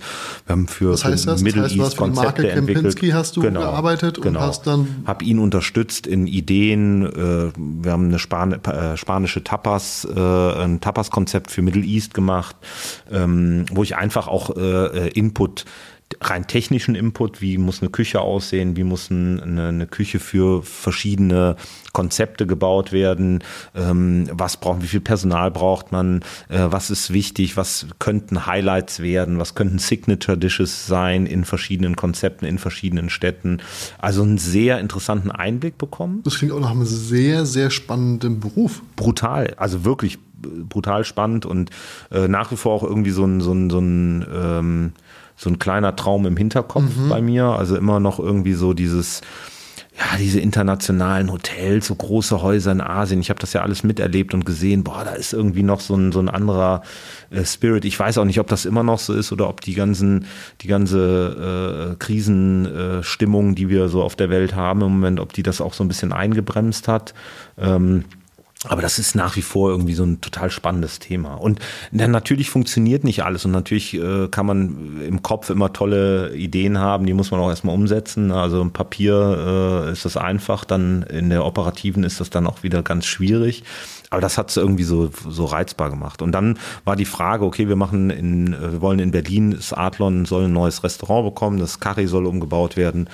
Und das war so ein bisschen vom Bauchgefühl schon nicht so ganz gut, weil Stefan Bellon dann auch die Company verlassen hat, ähm, neue Strukturen bei Kempinski, neuer CEO und, und, und. Und äh, ein paar Leute haben mich angerufen und gesagt, ey, mach das nicht in Berlin die wollen schon seit fünf Jahren umbauen, das schaffen die nicht und da hängen zu viele Leute mit drin. Da sind einfach, das, das ist nicht, dass da ein Entscheider ist, sondern da sind zehn Leute, die mitentscheiden. Ähm, das habe ich alles so ein bisschen überhört, bin nach Berlin gekommen, war anderthalb Jahre im Adlon total unglücklich und gar nicht gegenüber dem Adlon jetzt, ich will das gar nicht schlecht reden, aber für mich war das einfach äh, eine, eine schlechte Zeit Ähm, und das hat mich auch frustriert, weil man irgendwie so, ähm, ja, dann habe ich eigentlich, dann war ich, am Ende war ich Küchenchef im Carré oder war in der Operativen im Carré und musste da irgendwie Currywurst mit Blattgold machen. Und äh, ja, also so, so, Ja. ne, das war so nicht mehr, nicht mehr meine Welt. Die Leute, die mich damals dahin geholt haben, ähm, haben mich so ein bisschen enttäuscht, auch weil die äh, mich dann so auch äh, am langen Arm äh, äh, verhungern haben lassen. Und dann war für mich klar, okay, du musst sofort jetzt aufhören, du musst ähm, was Neues machen. Und äh, Schade ist, weil du ja vorher sehr gute Erfahrungen mit der Marke Kempinski Total, gemacht total, hast. ja. Und also für euch da draußen, Ja. Adlon gehört mit zur Kempinski-Gruppe. Genau. Und dann bist du da quasi genau aufs Gegenteil gestoßen. voll. Also es war einfach nicht mehr, ja, es war nicht, nicht geil. Und dann war ähm, Jenny und ich haben gesagt, okay, wir machen uns selbstständig. Wir machen, also Jenny hat Wo habt gesagt, ihr euch kennengelernt? In Wien? Äh, in Wien, ja. Ah. Äh, kennen und lieben gelernt. Haben dann auch äh, hier in Berlin geheiratet, hatten eine geile Hochzeit. Ähm, wir hatten eine noch geilere Torte, Hochzeitstorte, muss ich ganz kurz einschmeißen, als die Buttertorte. Nämlich aus Matt. Richtig. Wirklich? Ein riesengroßes Mettherz. Bravo. Ja. Und mein Stiefvater, das werde ich nie vergessen, hat sich wie aus einer Torte so ein 200 Gramm Stück da rausgeschnitten. Und ich sag, du, du weißt schon, dass das Mett ist. Und dann hat er mich angeguckt, sagte, ja, ja, Logo weiß ich statt. Der ist Kölner, klar weiß ich statt. Freue ich mich auch drauf. Also war herrlich. Eine sensationelle Hochzeit. Hab natürlich auch eine sensationelle Frau, deswegen eine sensationelle Hochzeit. Ähm, und dann haben wir gesagt, okay, wir machen uns selbstständig. Jenny hat gesagt, das ist dein, irgendwo dein Traum. Du kannst nicht für jemanden arbeiten, das geht hat nicht Jenny mehr. gemacht? Äh, Die war Guest Relation Manager lange, ähm, hat dann im Adlon auch als Projektmanager gearbeitet, hat so ein paar schöne Dinge umgesetzt. Auch, äh, ja, dann haben wir gesagt, okay, wir gucken, äh, ein halbes Jahr geben wir Berlin. Ähm, das war im September oder im August oder September. Gesagt, ein halbes Jahr suchen wir, gucken wir, wenn wir was finden, machen wir das. Ähm, haben uns ein paar Sachen angeguckt, kleine Cafés und, und, und, und, und. Weil du wolltest eigentlich Küchenchef sein und äh, ein Restaurant Ja, ich wollte eröffnen? Gastronom sein. Also ich wollte schon noch kochen, aber ich wollte auch Gastgeber sein und hatte auch Bock irgendwie so mehr zu machen als nur zu kochen. Und ich habe so ein bisschen, die, die Mutter meiner Ex-Freundin hatte irgendwann mal zu mir gesagt, du hast so das Problem, was positiv, aber auch negativ ist, du kannst irgendwie immer nur im sechsten Gang fahren. Also du bist nie im, äh, äh, im ersten oder im zweiten. Ja. Ähm, und ich habe das immer so belächelt, aber die hat vollkommen recht. Ja. Also es ist so immer, und ich will nicht sagen, eine Überholspur, das ist so eine Floskel, die ich total albern finde, aber ähm, also ich kann, ich tue mir sehr schwer zu ruhen. Ich muss immer was machen. Also es ist auch manchmal anstrengend für Jenny, auch zu Hause. Ich kann nicht ähm, eine Woche Urlaub nur chillen. Ich muss irgendwie, dann muss ich mindestens vier Psychologisch Bücher. gesehen vielleicht einfach eine sowas wie ADHS, obwohl es gerade sehr inflationär benutzt wird, aber Oder auch, äh, ja, ich weiß es nicht. Ich glaube nicht. Also ich glaube einfach, dass ich äh, gerne Sachen mache. ja gerne. Ich bin Macher. Ich meine, man muss auch sagen, du bist ja damals zur Bullerei, bist du ja nicht gefahren wie normale Menschen mit dem Zug, sondern du bist von Berlin nach Hamburg mit dem Fahrrad gefahren. Genau. Man, man muss dazu sagen, an einem Tag, das ist ganz wichtig, weil ich wollte unbedingt mal diese 300 Kilometer Schallmauer äh, mit dem Rennrad durch, durchbrechen. Das war total bescheuert. Also nee, es war total geil, es hat total Spaß gemacht. Meine Mutter hat mir danach, oder mein Stiefvater hat mir danach eine Ansage gemacht, der ist seit, äh, äh, seitdem ich denken kann, oder seit 30 Jahren in meinem Leben, dieser Mann, äh, hat sich sehr früh dazu entschieden, mir nicht, nicht mein Ersatzvater zu sein, was sehr gut war, äh, sondern war immer so an meiner Seite, aber hat sich nie so aufgedrängt, als du musst jetzt aber, ich bin dein Erziehungsberechtigter überhaupt nicht. Ähm, hat eigentlich immer so mit mir zusammen, ich habe mit 16 schon alleine gewohnt oder mit 15 die, die oder Ende 15, Anfang 16 die erste eigene Wohnung gehabt, habe ich mit ihm so eingedeichselt. Zum Ausbildungsbeginn, oder? Genau, ja. genau. Und dann, ähm, also ähm, das war immer so ein, wir waren so ein, ein äh, sehr konträr am Anfang und sehr viel in den Haaren gehabt, weil natürlich irgendwie, ich musste lernen, dass meine Mutter dann auf einmal geteilt wird. Ähm, und alleinerziehend und und und und dann äh, kam irgendwie so äh, er dazu, aber er wurde dann immer äh, positiver in den Jahren. Also es wurde immer cooler mit ihm und äh, mittlerweile ist es äh, ja gar nicht mehr wegzudenken. Also es ist äh, Was hat er wie mein Vater. was hat er und der hat wirklich, der hat gesagt, Junge, das ist sowas von rücksichtslos uns gegenüber. Das kannst du nicht machen, wenn dir was passiert. Du arbeitest schon so viel. Aber der hat mir eine richtig, ich meine, ich bin 41 oder 42 und saß dann vor dem und der hat mir so richtig Ansage. ja, und ich saß am Tisch und hab gedacht, um Gottes Willen, was ist jetzt los? Also ähm, von dem her, äh, ja, aber es war trotzdem geil. Also mach das 300 bitte nicht Kilometer. nochmal. Ich mach's nicht nochmal. Ich fahre jetzt nur noch 200 Kilometer. Nein, ich habe es ja auch gemacht. Das ist ja auch so ein Ding, dann hat man so einen An einem Tag und du ah, du du sagst ja, ah, wann bist du denn morgens losgefahren? Äh, früh, um sechs oder so, um halb sechs. Und abends um sechs warst du ja schon in der Bullerei. ja, Und du hast ja, das hat man dir ja nicht angemerkt. nee. Aber also das. Und geduscht hast du ja scheinbar auch irgendwo. Nee. Nein, doch klar. Da war ich ganz kurz sprachlos. ja, nee, nee, nee, nee. Ich habe tatsächlich im, im Hotel noch schnell geduscht und ja. Nee, aber ähm, wo waren wir stehen geblieben? Beim, du wolltest Gastgeber sein und du kannst genau, nicht und dann haben wir das. nur sechster Gang. Ähm, dann hat ein Freund von mir gesagt, du in Kreuzberg, die wollen da ein Hotel aufmachen. Ähm, der von Elmau, der ist da mit drin äh, und äh, willst ihn mal kennenlernen. Und ich so, ja, warum nicht? Und dann habe ich einen Termin vereinbart mit dem aus Elmau, äh, Dietmar Müller-Elmau, der ähm, ja, Inhaber äh, und, und äh, Macher vom Schloss Elmau. Also in Elmau gibt es dieses Schloss, Schloss Genau. Elmau, was bekannt geworden ist, dadurch, dass dort politische Genau. G7-Gipfel war zweimal Gipfel da. stattgefunden und, haben. Äh, Mhm. Genau, also eins der ähm, beeindruckendsten Hotels, wenn man das überhaupt als Hotel, Orte, die ich kenne. Also muss ich wirklich sagen, jetzt keine Werbung, äh, ähm, sondern also es ist einfach ein unfassbar schöner, ähm, harmonischer und ähm, ja, es ist ein ganz besonderer Ort. Den sich aber vermutlich niemand leisten kann.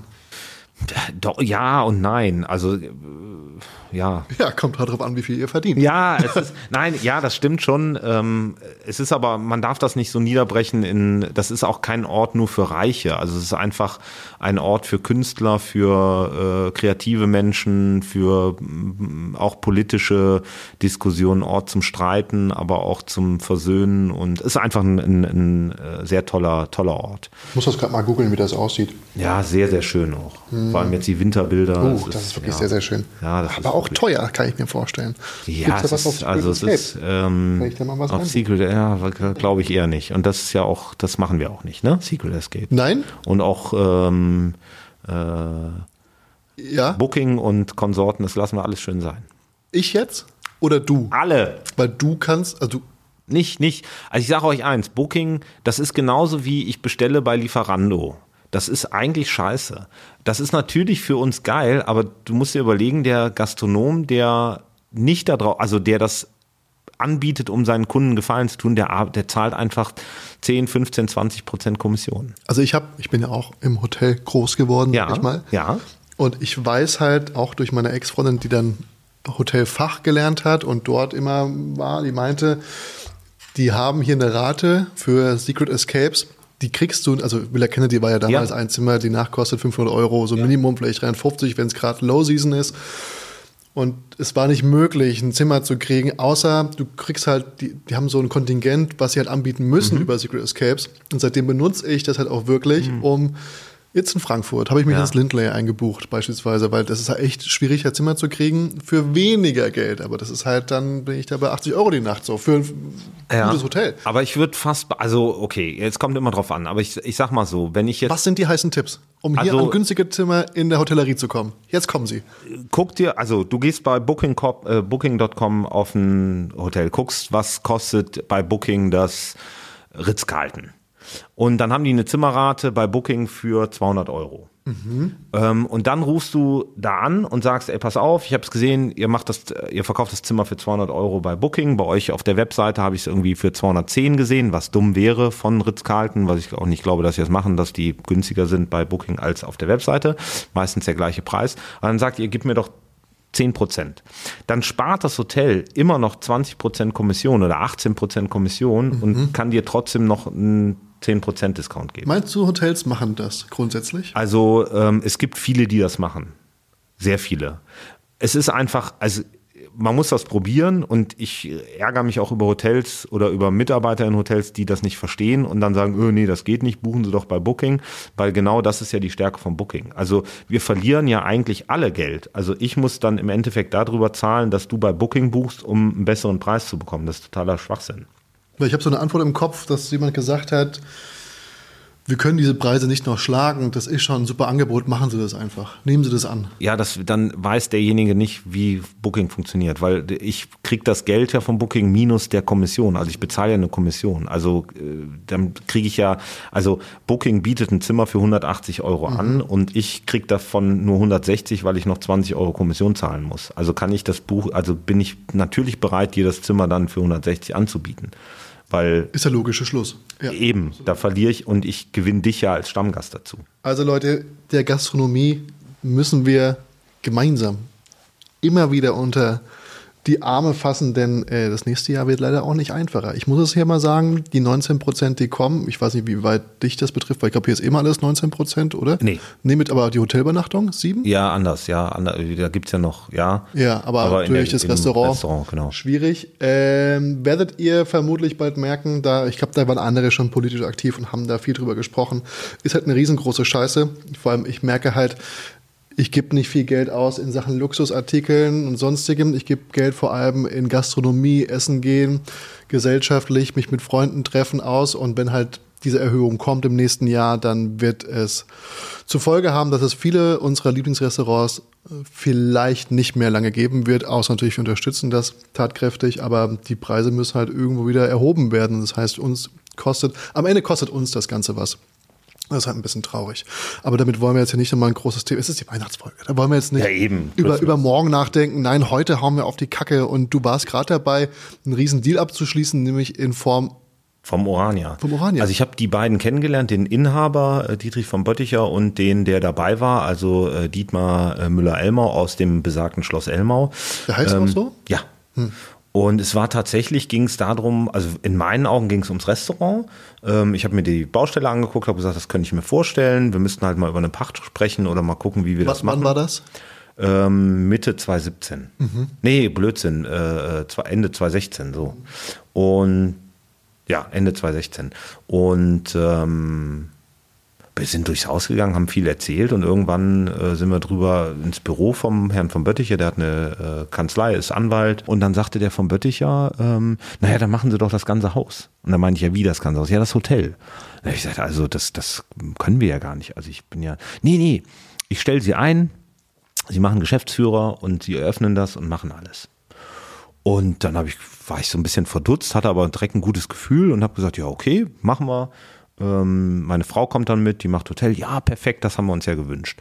Und ähm, Dietmar äh, Müller-Elmau äh, aus dem besagten Schlosshotel Elmau, ähm, der war im Endeffekt äh, mit mir zusammen dann in der äh, Anfangszeit, äh, also er war hauptverantwortlich und ich war Geschäftsführer und er war Geschäftsführer und wir haben das dann quasi zusammen äh, angefangen, das Projekt, ähm, haben dann schnell festgestellt, dass der Unterschied zwischen Elmau äh, in Grün in Bayern und Berlin sehr groß ist. Mhm.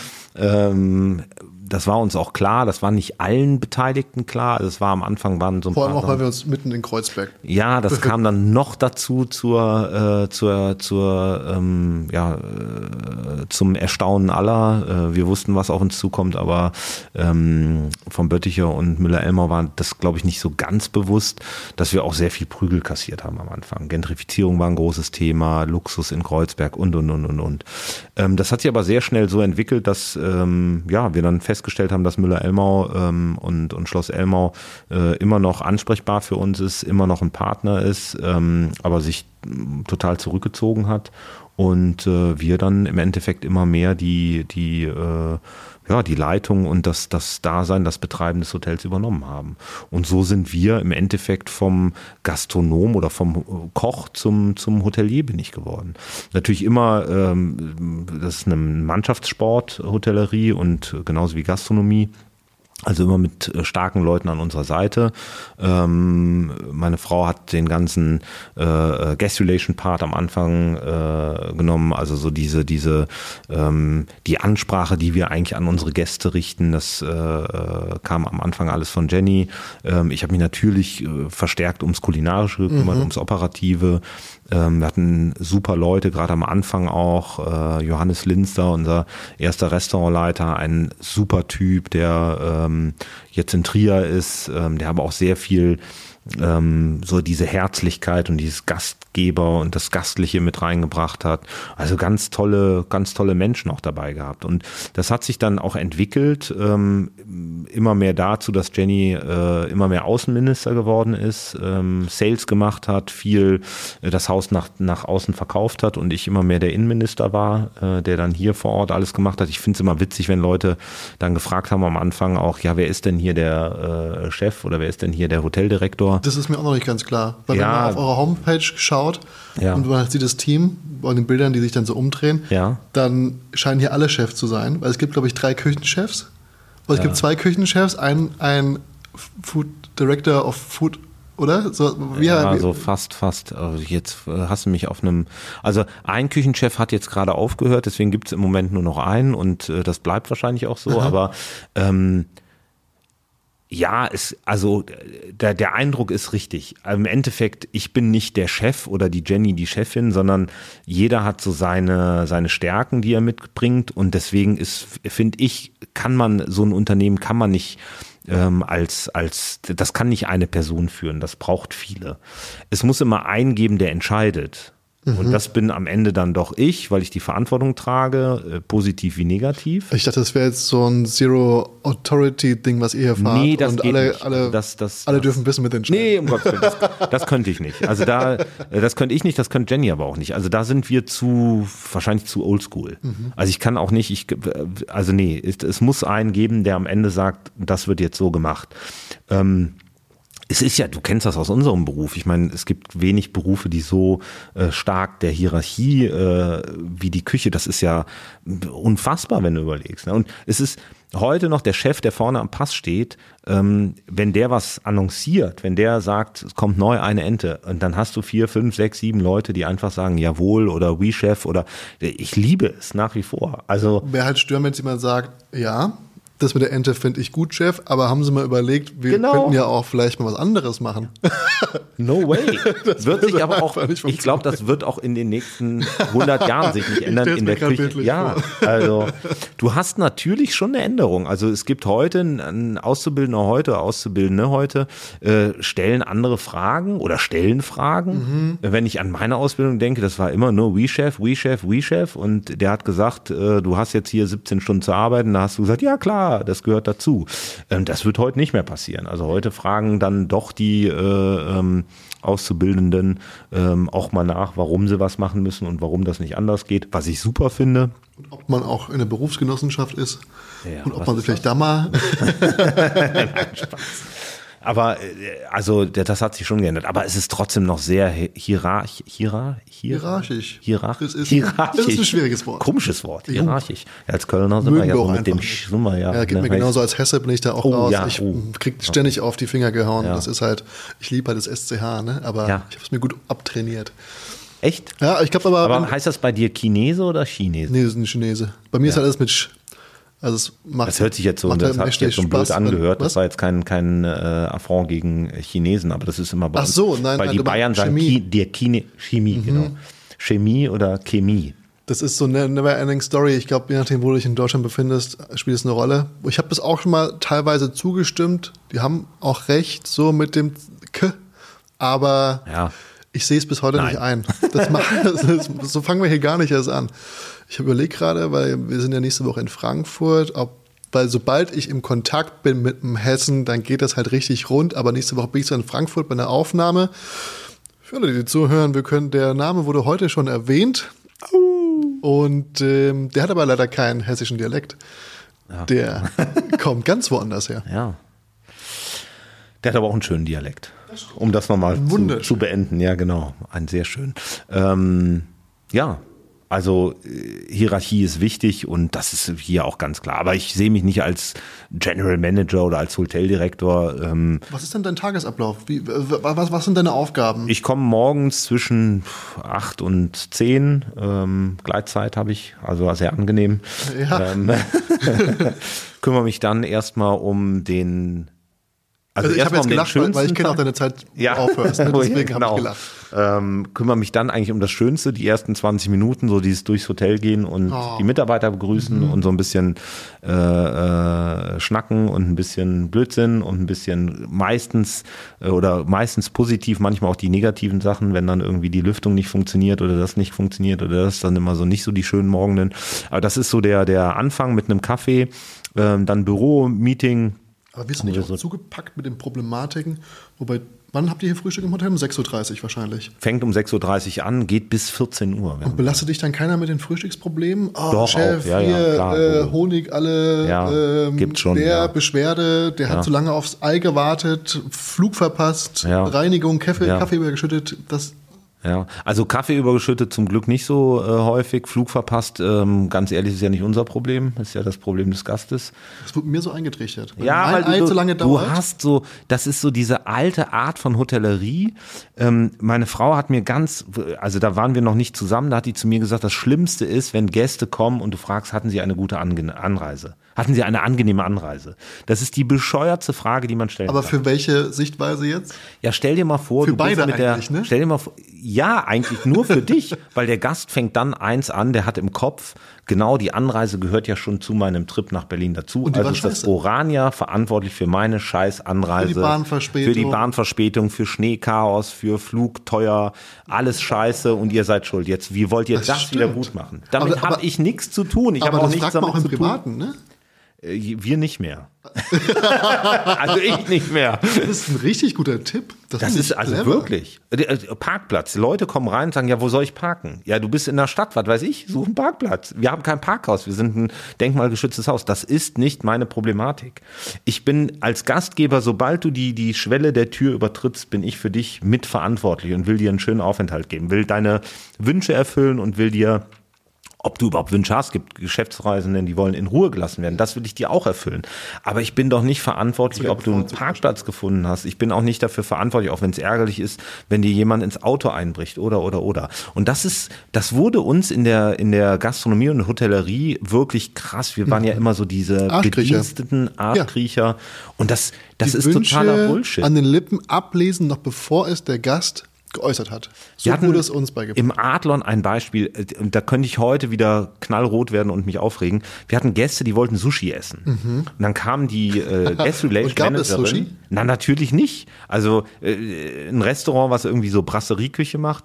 Ja, aber die hätten das auch vor zwei Jahren, hätten die hier mal Sushi gegessen. Die wollen jetzt Sushi haben. Ja, dann habe ich gesagt, das geht nicht. Und dann kam original die Guest Relation Managerin und hat mich dann ganz verdutzt angeguckt, ja, warum das denn nicht geht? Sag ich, naja, weil ich kein Sushi machen kann. Also ich habe erstmal habe ich gar gar nichts da für Sushi zu machen und ich bin ja auch kein Sushi-Koch. Also ich meine, Ah, die haben doch Koch gelernt, sie müssen auch Sushi können. Ey, ohne Scheiß, genau so, genau so stand die vor mir. Und also das ist im Streit ausgeartet, weil ich gedacht habe, das kann nicht sein. Und das hat mir so Bauchschmerzen gemacht, weil ich mir gedacht habe, was, in was für einer dummen Welt leben wir, dass du, du musst doch irgendwo informierst du dich doch als Gast. Wenn ich in Urlaub fliege, dann fliege ich ja, wenn ich Sonne will, nicht nach äh, äh, Spitzbergen und sag, warum ist hier keine Sonne im Dezember?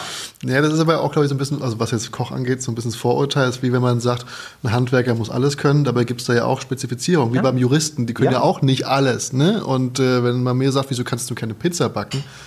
Weil ich, Aber kein, es ist doch weil krass. ich kein Pizzabäcker Ja, bin. genau. Ich habe vielleicht ein Rezept irgendwo rumfliegen und mit Glück wird es auch richtig geil, Ja. aber dann sei zufrieden damit. Ja. Ich habe Italienisch gelernt, zum Glück Ja. in der Richtung, aber man erwartet immer alles vom Koch, ne? Und das ist so, und das war, ähm, also ja, fürchterlich. Und Mhm. das ist genau das Gleiche mit diesem, hatten Sie eine schöne Anreise? Aber was ist denn jetzt die Alternative? Was bietest du denn mir jetzt an, wie ich den Satz, wie ich den Kampf eröffne? Den Kampf. Den Kampf, der Gast, der Kampf du- am Gast. Vielleicht solltest du das schon mal überdenken, weil es darf, wenn das schon ein Kampf ist, dann hast du schon was Falsches gelernt. Das darf kann nicht. Nein, ähm, ähm, ja, herzlich willkommen im Orania. Ab jetzt wird's Punkt. geil. Ach, ja, ja. Als Beispiel, geil, ja. Weil genau das ist doch das, ähm, du hast es jetzt genau richtig selber beantwortet. Ab jetzt wird's geil. Und das ist doch das, was du willst. Du willst doch auf Augenhöhe sein mit den Gästen. Ist auch ein guter Folgentitel, oder? Mega. Philipp Vogel, ab jetzt wird's geil. Oh, total geil. Das könnten wir auf meinem Grabstein. Ah, nee, das ist ja blöd. Ja, das, nee, oh, das, ah, dann hätte ich einiges falsch gemacht. ähm, aber ge- genau so. Also es ist, es gibt so ein paar, paar Floskeln, die einfach, die müssen weg. Wir haben zum Glück auch einen sehr guten äh, ähm, ja, Coach, der uns im, im Verkauftraining äh, gegeben hat, der das auch nochmal, der sagt, mit der Sprache kannst du viel mehr äh, äh, anrichten, im Positiven wie im Negativen, ähm, als mit, äh, ja, das ist so wichtig, genau, genau. Guck mal, wie, wie, also wie toll das manche, was heißt toll, mich nervt es auch, wenn du in den Apple Store gehst und die duzen dich und quatschen dich an und bla und, aber die, du, du würdest ja niemals in den Apple Store gehen und sagen, ich hätte gern das neue äh, Windows MacBook. Äh, Windows MacBook gibt's natürlich nicht, das Windows, wie heißt das dann? Ich weiß Surface? nicht, es ist ein Ach so, es sind Lenovo alles- Touchpad, whatever. Ja, genau. Also, ähm, weil die ganz genau, du weißt ganz genau, also die wissen ja, was du willst. Ja. Ja, du kommst da rein und die verkaufen dir sofort, weil die so überzeugt davon sind. Und das ähm, haben wir, gerade, ich weiß nicht, ob das international ist, ist vielleicht nicht ganz so. Die, die Amis, die haben ja auch ihre Art. Wir waren in Amerika, Jenny und ich äh, haben so einen so einen Roadtrip gemacht, ziemlich geil, lange Zeit da gewesen, also es ist lange Zeit, aber so einen Roadtrip gemacht und wir haben gedacht, boah, ist das, es ist so ätzend oberflächlich, aber irgendwie ist es auch cool. Dieses ähm, Hey, how are you? Ja. Hey, how are you? Hi, awesome, wow. Aber du kannst das ja nicht mehr hören. Ja. Also das ist ja, aber irgendwie, Und du ähm, darfst auch nicht darauf antworten eigentlich. nee, aber es interessiert ja auch nicht. Nee. Also wenn du darauf antwortest, dann haben die ja schon die nächste Floskel rausgehauen. Also das ist ja, nein, das darf man auch so nicht äh, verallgemeinern. Aber es ist halt einfach eine unterschiedliche Art. Und wir haben äh, einfach noch zu viel gelernt zu dienen und nicht auf Augenhöhe uns zu unterhalten. Und wir sind nicht perfekt. Wir machen auch Fehler. Auch hier Morania machen bestimmt auch viele Fehler. Und ähm, es gibt bestimmt auch Gäste, die sagen, oh, das ist nicht so meins oder das hat mir nicht so viel Spaß gemacht oder, oder, oder. Ähm, aber was wir versuchen ist, dass der Mitarbeiter sich genauso wohlfühlt wie der Gast. Und das ist keine Floskel. Das merkt man hier richtig. Also ich meine, ich war ja hier jetzt schon Mhm. zweimal zu Gast. Das letzte Mal, ähm, da könnt ihr euch auch auf ein wunderschönes Video freuen, das Ah. vielleicht übermorgen schon rauskommt. Ich bin ja nicht ganz sicher, weil es sind Feiertage, nicht wahr? Ähm, übermorgen für die Zuhörer, nicht für uns. ja, Also, ja, ich weiß. okay. Ja, ja, ja. Übermorgen Äh, dann an Weihnachten. Ja, ja, tatsächlich. Oder am zweiten Weihnachtsfeiertag. Wer hat den Kalender schon im Kopf? Weil ich damit sagen will, wir waren hier zu Gast und es kamen immer wieder andere Persönlichkeiten. Erstmal kommt man in die Küche rein und äh, ich weiß nicht, ob ihr da draußen Game of Thrones geguckt habt. Es scheint ein Haarschnitt hier vorzuherrschen. Und ich sag nur, Winter is coming. Also Ned Stark hat hier ziemlich äh, geprägt, sag ich mal, was äh, die Haararchitektur angeht. Aber das ähm, ist ja auch egal, denn die Nettigkeit, die kommt von jedem Einzelnen. Ich habe noch nie so viel Herzlichkeit bekommen, wenn man ins Hotel reinkommt. Also nicht mal gespielt. Das haben ja, Ja. das hat die Gastronomie ja drauf. So, Ja. Weißt du, sobald Awesome! ja, genau, how are you? Und zack, bist du weg. Aber so eine Fresse gezogen, oh Gott, ich hasse den Kerl oder so. Nee, das, die kamen von sich aus und haben sich sehr lange mit uns unterhalten, auch gefragt, wo kommen wir her, was machen wir. Ähm, ich glaube, der Barchef ist nicht mehr da. Der kam ganz am Ende und meinte, Leute, heute ist mein letzter Tag. Wie geht's euch? Darf ich euch was bringen? ne? Und dann hat er wirklich, ich glaube, zehn Minuten mit uns da verbracht und hat irgendwelche Spirituosen ist er durchgegangen. Und das, das oder auch Ronny, der, äh, ist das Sommelier? Äh, Sommelier, Restaurantleiter, Gastgeber. Dem hatten wir einen wundervollen Abend. Das Ja. war, ähm, also nicht, wir haben jetzt keine Wünsche geäußert, aber ich wusste, hätten wir welche gehabt, hätten die keine Sekunde gezögert und hätten uns geholfen, egal was wir gebraucht hätten. Und das ist wundervoll. Auch die Küche von euch. Das ist, ihr habt mir auch direkt die Ente in die Hand gegeben. Klar, ähm, eure Chefpatissier Ja. hat mir in die Augen gerollt, als ich dann da versucht habe, wie Wolverine den Vogel zu zerfetzen. Ja. Aber ähm, ich war auch wütend Ja. wütend, weil ich hungrig war. Ähm, aber das ist ganz, das ist sehr familiär und ich wünschte, wenn, wenn ich jetzt meine Ausbildung nochmal machen würde, würde ich sie sehr gerne bei dir machen, glaube ich. Ich glaube, das ist ein tolles Gefühl hier. Boah, das ist ein großes hier, Kompliment. Aber hier im Hotel, glaube ich, hat man Ja, einen haben, schönen Start Ja. und eine schöne Zeit. Ich habe ein bisschen Angst, dass wir zu wenig vermitteln, wie die wahre Welt da draußen ist. Meinst du?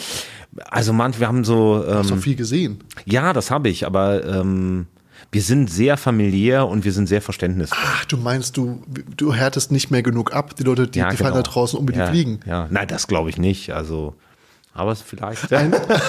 Zwei Tage in der wahren Welt und die kommen wieder zurück und sagen, Meine Güte, es war so schlimm. Nein, Spaß, Spaß. Es haben sich ja, ich glaube, unsere Branche hat sich geändert und das ist auch äh, wichtig gewesen und war auch ähm, allerhöchste Zeit. Wir können nicht mehr so, wie wir mal mit Menschen umgegangen sind. Das geht nicht mehr. Also du kannst ja nicht Und das habe ich damals schon nicht verstanden. Wie kannst du Luxus verkaufen oder, oder Gastlichkeit oder, oder Genuss, wenn du selber ähm, cholerisch in der Küche stehst? Also wie geht das? Aber es ging ja lange genug gut. Ja, das war ja so ein, ja, unfassbar. Also ich habe die Zeiten wirklich auch noch miterlebt. Ich, hab hab die auch, noch ich hatte auch einen noch. Ja. Der hat Sachen geschmissen nach uns. Und Ja. der war aber auch dann relativ schnell weg vom Fenster und wurde Nee, ich hab- gemieden. nee, leider hatte ich da einige, einige. Aber, ähm, und das muss ich auch sagen, auch die Leute, die so waren, haben mich geformt, haben mir viel beigebracht. Mein Lehrchef war sehr, sehr, also ich hatte eine sehr harte Lehre, ähm, aber ich hatte auch eine geile Zeit. Also ich habe auch wirklich sehr viel gelacht, oft auch danach erst, also oft so im Nachhinein, wo man, wir haben, äh, Das war wahrscheinlich so ein Pralinen- hysterisches Lachen, Weinen. ja, damals war das dieses, dieses Lächeln, wenn man nicht mehr weiß, wie es weitergeht. Ja. Ähm, wenn man denkt, okay, jetzt musst du lächeln, sonst heulst du. Ähm, heute wirklich kann ich über manche Geschichten wirklich auch herzhaft lachen und mir Mhm. denken, wow. Gibt's nicht mehr zum Glück. Wir mussten immer pfeifen, wenn wir Pralinen verräumt haben, damit wir keine Pralinen essen. Nein, hör Ja, auf. ganz Wirklich? ja, ja. Das sind ja Maßnahmen wie, keine Ahnung, wo in irgendeinem, Ja, ja. irgendeiner Fabrik, Ja, ja. wo man zum Arbeiten gezwungen Genau. wird. Das war ja auch so. Auch mit auf die. Finger schlagen, wenn du zu langsam, zu langsam Oh, drehst. Knöchel. Wir haben immer so mit den Stahlkappenschuhen so mal so kleine kurze Tritte an die Knöchel bekommen. Oh, auch schon. Ja, das, Weil dann ja. sieht man es nämlich nicht als Gast. Man, genau, man sieht's nicht und äh, ja, es tut sehr weh. Aber du vergisst die Fehler dann auch nicht, die du gemacht hast. Ja, Schmerz lernen wir alle, nicht wahr? Nein, die Zeiten sind vorbei, die müssen auch vorbei sein. Aber ähm, guck mal, und das ist so schön, ähm, dass dir das aufgefallen ist, weil das ist genau das, was wir versuchen vorzuleben und was ähm, auch viel Arbeit ist für jeden Einzelnen. Also Das glaub ich. Harmonie ist ja auch viel Arbeiten, viel Reden, viel Probleme ausdiskutieren, äh, an Problemen arbeiten, viel äh, Kompromisse eingehen. Wie in einer guten Beziehung, ne? Da muss man ja auch Kompromisse eingehen. Absolut. genauso.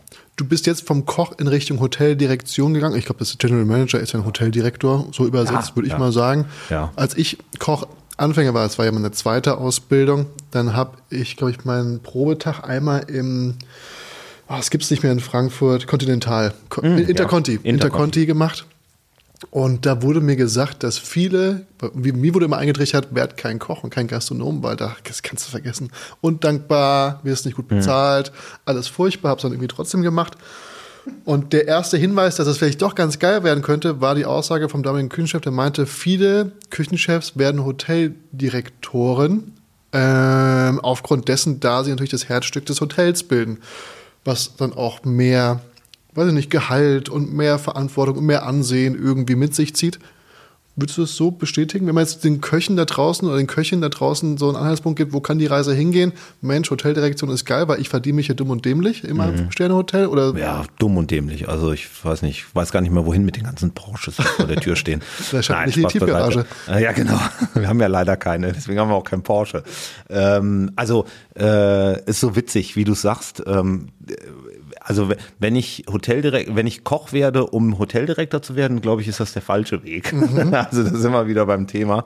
Ähm, aber es stimmt schon. Also ich habe das ähm, tatsächlich auch auf meiner, auf meinen vielen Stationen oft gesehen, dass dann ähm, früher, und das muss ich wirklich sagen, war es tatsächlich noch öfters der Fall, dass so in der Schweiz oder so die großen Hoteldirektoren irgendwie gelernte Köche waren. Ähm, haben dann aber auch alle noch Hotelfachschule gemacht und auch noch alle studiert. Ähm, das war oft, oft äh, Phase. Ähm, heute ist es eher so in meiner äh, Sicht der Dinge, dass ähm, dass die Hoteldirektoren aus der Hotelfachschule kommen und also ich will jetzt, ich muss immer vorsichtig sein, was ich sage, aber ich habe einige äh, Leute kennengelernt, ähm, die Direktionsposten haben oder Managementpositionen haben, ähm, wo ich gesagt habe, euch fehlt, ihr seid sehr theoretisch sehr gut, euch fehlt aber brutal das Fachliche, weil die einfach ähm, in den ganzen teuren und hochdekorierten Hotelfachschulen lernen zu managen und äh, äh, ist das nicht meistens so ein Folgeprogramm, dass man erst mal eine Ausbildung in Hotellerie macht? Ja, die kommen dann aber ja mittlerweile, weil die Hotelfachschulen so teuer sind, Ja. wird denen ja in der Hotelfachschule schon gesagt, also wenn du bei uns warst, dann bist du ja nicht mehr da unten, dann bist du ja schon wer. Und dementsprechend kommen natürlich dann Leute, und das auch nicht pauschalisiert auf alle, aber viele, ähm, kommen die Leute dann ja schon und sagen, naja, ich bin ja schon Manager, ich war jetzt in Lausanne auf der Hotelfachschule, die hat mich ja dann, weiß ich nicht, 12.000 Euro im Jahr gekostet, also muss ich ja jetzt auch hier, das muss ich ja rentieren. Das ist mein Einstieg.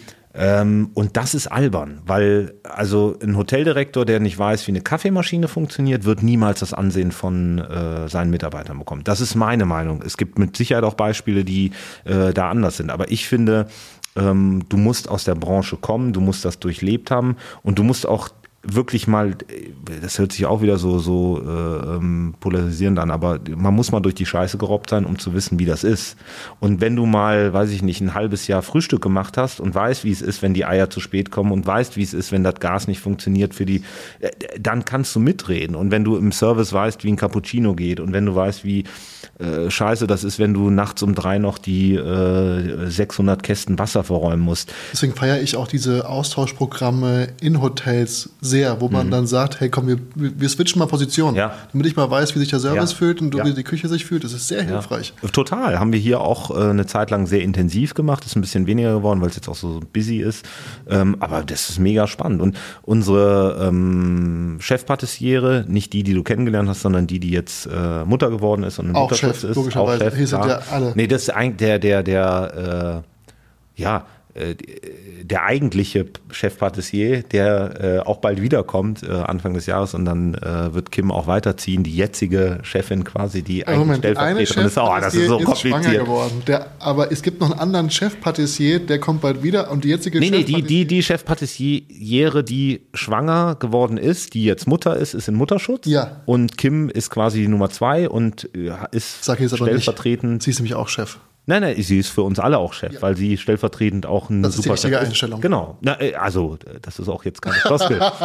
Ihr seht, das meine ich ernst. Nein, ähm, nur um das einfach mal zu sagen. Aber die, die jetzt schwanger ist, ähm, äh, die, die jetzt Mutter geworden ist, die hat äh, im Service ausgeholfen, nicht ausgeholfen, die hat gesagt, die wird mal gerne im Service arbeiten und war dann irgendwie eine Woche im Service oder zwei, ich bin mir gar nicht mehr sicher, und kam danach und hat wirklich ein paar Ideen gehabt, die wir dann umgesetzt haben.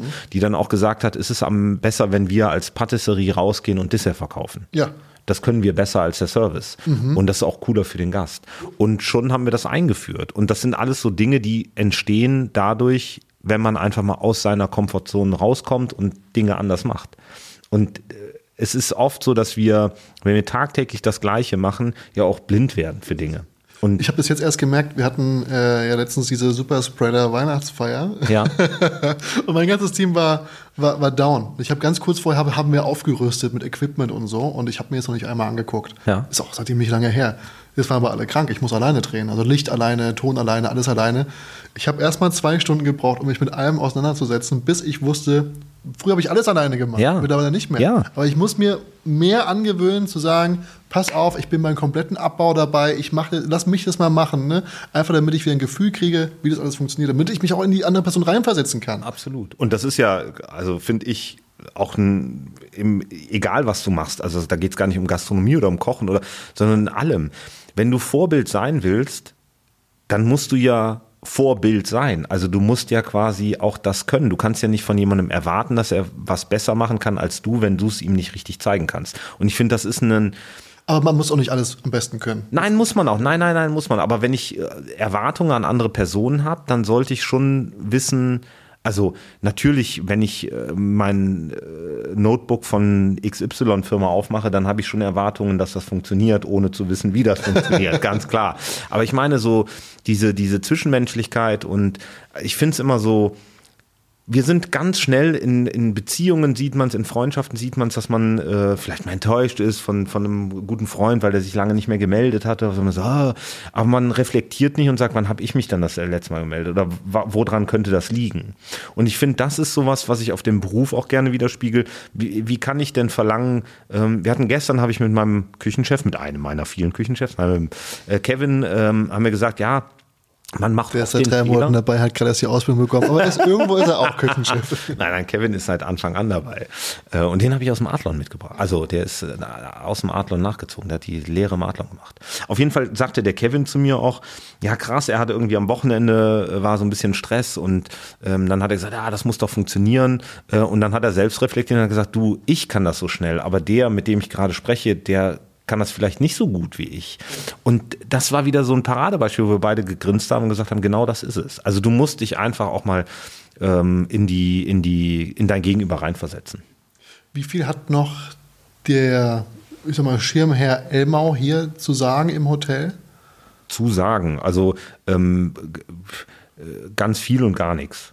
Das ist. Nein, also ähm, ja, der, er sagt nichts mehr, weil er weiß, dass ähm, also wir tauschen uns aus und das ist super und das macht mir mega Spaß und das ist ein also mit Sicherheit in der Hotellerie ähm, ein, ein absoluter ähm, eine absolute Bezugsperson für mich, ein absoluter Mentor, ähm, der auch kein gelernter Hotelier ist. Also auch das spannend, ähm, weil er das auch irgendwie aus einer ganz anderen Ecke kommt, aus der IT, äh, ganz verrückt. Äh, seine Geschichte ist eh verrückt und die, die von Elmau. Ähm, aber ähm, also wir hatten ein ganz tolles äh, Treffen vor, es ist jetzt hört sich total dekadent an. Vor Corona haben wir uns in New York getroffen. Durch Zufall. Also er war in New York und wir waren, Jenny hatte äh, einen Sales-Trip und dann haben wir gesagt, Mensch, wenn du Sales machst, dann machen wir noch zwei Tage ein paar Reisebüros, dann komme ich runter und dann hängen wir noch ein paar Tage in New York dran, weil ich äh, das letzte Mal in New York war, als äh, kurz vor meiner Lehre, als meine Mutter gesagt hat, ich darf mir aussuchen, in welche Stadt ich will und das machen wir den letzten Mutter-Sohn-Urlaub. Dann waren wir in New York und dann 20 Jahre später habe ich gesagt, ich will jetzt unbedingt nochmal nach New York. Aber nicht vergessen, es ist Weihnachten. Und jetzt kannst du mich einen Sohn-Mutter-Urlaub geben. Man kann das Ganze auch umdrehen. Leute, denkt daran, mal mit euren Müttern in den Urlaub zu fliegen. Ah, unbedingt. Ich habe danach auch noch Urlaub mit meiner Mutter gemacht. Wir waren im Himalaya, aber das würde den Rahmen hier sprengen. Himalaya? Ja, ist genial. Das wäre jetzt Also nicht unbedingt das Reiseziel mit meiner Mutter, aber Doch, die wollte unbedingt nochmal den, den Mount Everest richten. Also was heißt nochmal, hört sich an, als würde meine Mutter Sterben liegen. Besteigen. Nee, die wollte, die war früher tatsächlich eine sehr ambitionierte Bergsteigerin. Ach was. Und ähm, hat dann einen Traum gehabt, mal das im Himalaya mal, Himalaya mal äh, zu ja, wandern dann nur noch. Also wollte einfach mal in die Berge da Ja. und sagte, ach, jetzt bin ich zu alt und ich werde ja jetzt äh, 60 in zwei Jahren, das schaffe ich nicht mehr. Und dann habe ich gesagt, ich habe in London gearbeitet, zu der Zeit habe ich gesagt, ja, soll ich mitkommen? Ja. Und dann hat meine Mutter gelacht und war dann irgendwie Thema war vorbei und drei Tage später hat sie gesagt, also würdest du das machen? Da sage ich, ja, Logo. Und dann haben wir drei Wochen Himalaya-Trekking gemacht, zu zweit, mit so einer Gruppe. Und das war so lustig. Und ich habe meine Mutter nochmal auf eine andere Art äh, kennen und lieben gelernt. Und es war, also wenn du dann mit deiner Mutter als Erwachsener nochmal in einem äh, drei Quadratmeter, in einer drei Quadratmeter Hütte im Schlafsack liegst ähm, und irgendwie meine Mutter morgens aufwacht und das Gesicht angeschwollen war, weil die durch die Höhe und ich musste so lachen und meine Mutter sagt, sieht schlimm aus. Ich sag, nee, super, du hast gar keine Falten mehr, ganz toll. Ähm, wir hatten einen, einen Heidenspaß und das hat unsere Beziehung einfach auch nochmal total gefestigt. mega schön. Ich stelle es mir nur komisch vor, wenn man dann quasi sich vorstellt bei der anderen. Und mit wem seid ihr Ich bin mit meiner Mutter unterwegs. Meiner- ja, das war schon so ein bisschen, äh, ähm, also für die anderen, für uns eigentlich nicht. Wir sind eh so ein, äh, wir haben viel durchlebt in unserem Leben, ähm, aber meine Mutter ist nach wie vor mein, mein absoluter Bezugspunkt und ähm, die auch, ich sage immer, sie sieht das gar nicht so, ich sage, das ist der positivste Mensch. Meine Mutter hat immer mir vermittelt, guck nicht nach hinten, guck nach vorne. Scheiße ist passiert, kannst nichts mehr dran ändern, also reg dich nicht drüber auf, sondern guck, seh zu, dass es, dass es halt nicht nochmal passiert. Ne? Wäre blöd, wenn du einen Fehler zweimal machst. Also zweimal geht, aber beim dritten Mal ist dann schon scheiße. Wir kommen nämlich jetzt zur nächsten Kategorie und die heißt. Die Spezialität des Hauses. Und bei dieser Kategorie möchte ich ganz gerne von dir etwas haben, nämlich für unsere Zuhörer und ZuhörerInnen ein Rezept, was sie mit nach Hause nehmen dürfen. Ein Rezept, Geil. was du gerne mal sagst, komm hier, nimm mit, das mache ich mir jeden Tag oder das ist ein Klassiker bei mir oder das, wenn es mal schnell gehen muss oder wenn die Familie richtig glücklich werden soll, das mache ich. Also ich habe tatsächlich zwei Rezepte. Wow. Du kannst jetzt entscheiden, was du möchtest. Du bist ein Streber, du kannst ja auch beide anbieten. Das ist Ja, ja, okay. Warum denn also nicht? es ist Weihnachten, wir sind ja in der Weihnachtsfolge. Mhm. Äh, wie man sieht, man hört es nicht an meinem Pulli. ähm, ich war gerade in Schottland und zwar bin ich äh, im Scottish Salmon Circle. Stimmt. Oh yeah. Das stimmt, das hast du noch letztes Mal erzählt, dass du jetzt nach Schottland fährst. Yeah. Wow. Al- Also ich liebe Schottland. Ich habe da ja gelebt ein Jahr. Ähm, ich liebe die Schotten ähm, wirklich Hammer. Und ich liebe auch tatsächlich, und das ist kein, kein Werbeslogan jetzt, der ähm, schottische Lachs ist sensationell.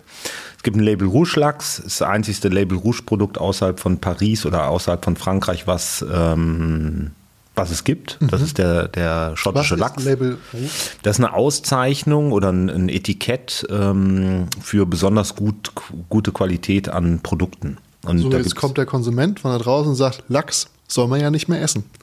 Lachs ist ja belastet. Hm, warum? Weil natürlich erstmal die über Fischung des Lachses, dann die Anzucht in Becken voll pumpen mit Antibiotika und dann haben wir natürlich die Verseuchung der Weltmeere und die Ablagerung von Schwermetallen innerhalb des Fisches. Genau.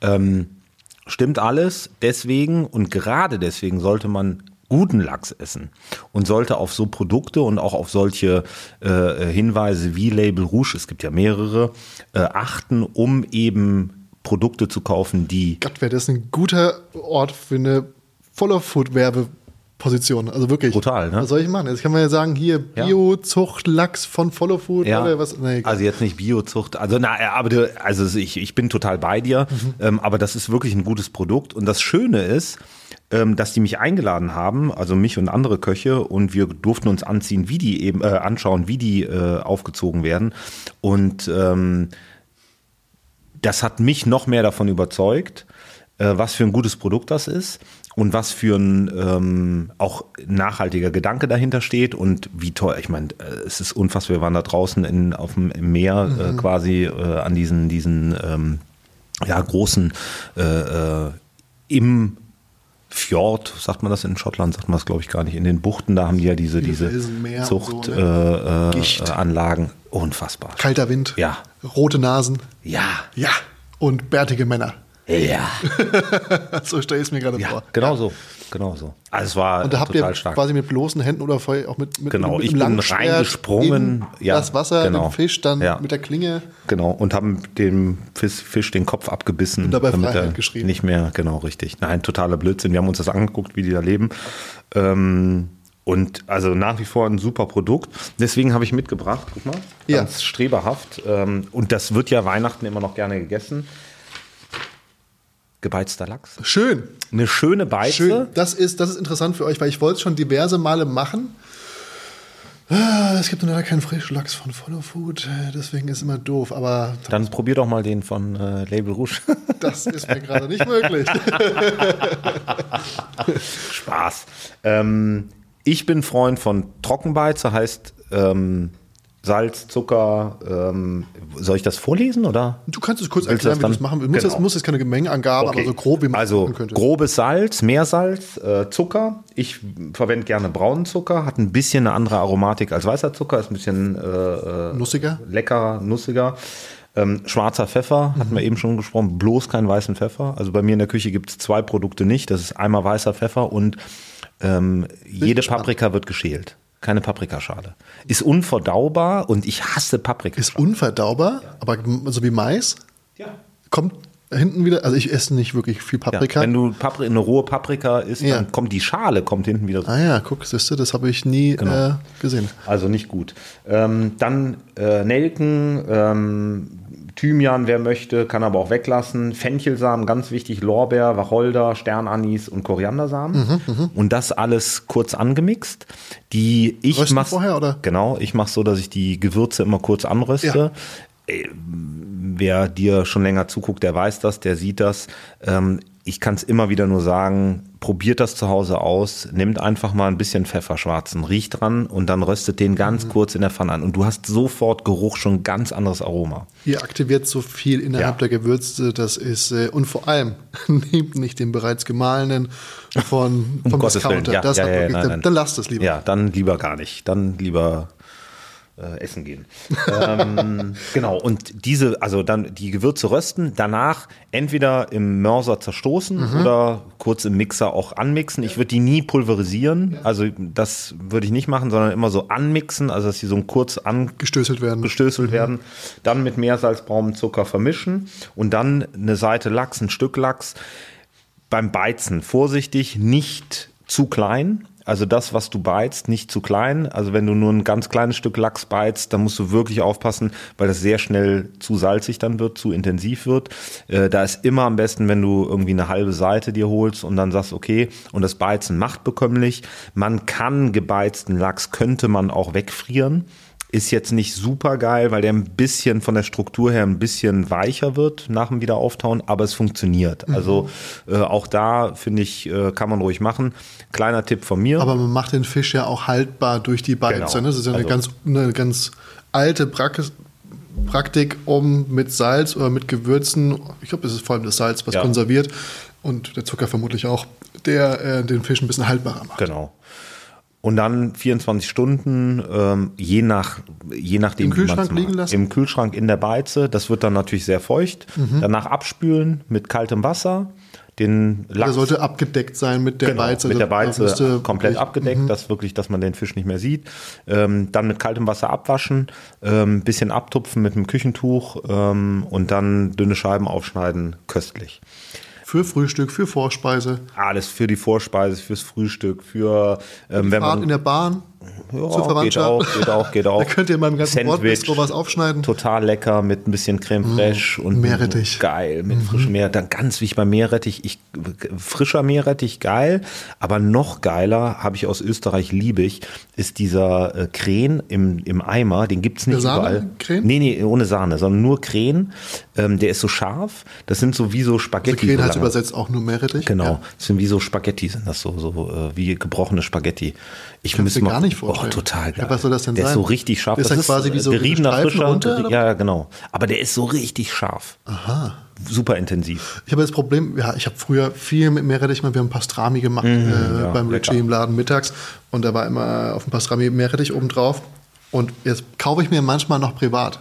Ja. Den kann man wegfrieren und immer wieder rausholen, aber du kriegst halt auch so einen Meerrettich nicht weggehobelt. Wo willst du denn überall Meerrettich drauf machen? Kann man mal machen, aber Und ich finde, also was mir aufgefallen ist, äh, wenn du den Meerrettich im Supermarkt kaufst und denkst, oh, das ist ein schöner, schönes Stück Meerrettich oder eine schöne Wurzel, die nimmst du mit, ähm, dann kannst du echt da ist auf einmal Pech haben. Petersilienwurzel. Ja, das schmeckt dann so wie Petersilienwurzel. Also das, du, du, dir fehlt so die Intensivität und der, es ist echt schwierig, finde ich. Also Ich wollte eigentlich auf die Optik hinaus, dass du dich wieder vergriffen ja, ja, hast. nein, nein, es aber, ja ähnlich ja, aussieht. ja, aber das schmeckt dann auch so. Das ist ja das. Also Ja. schmeckt ja dann. Achso, meinst du, dass ich die Petersilienwurzel vielleicht genommen habe? Nein. nein. ähm, aber super lecker und also finde ich zu Weihnachten irgendwie immer noch so ein Klassiker. Schönes Rezept, mega. Ne? Ich richtig gut.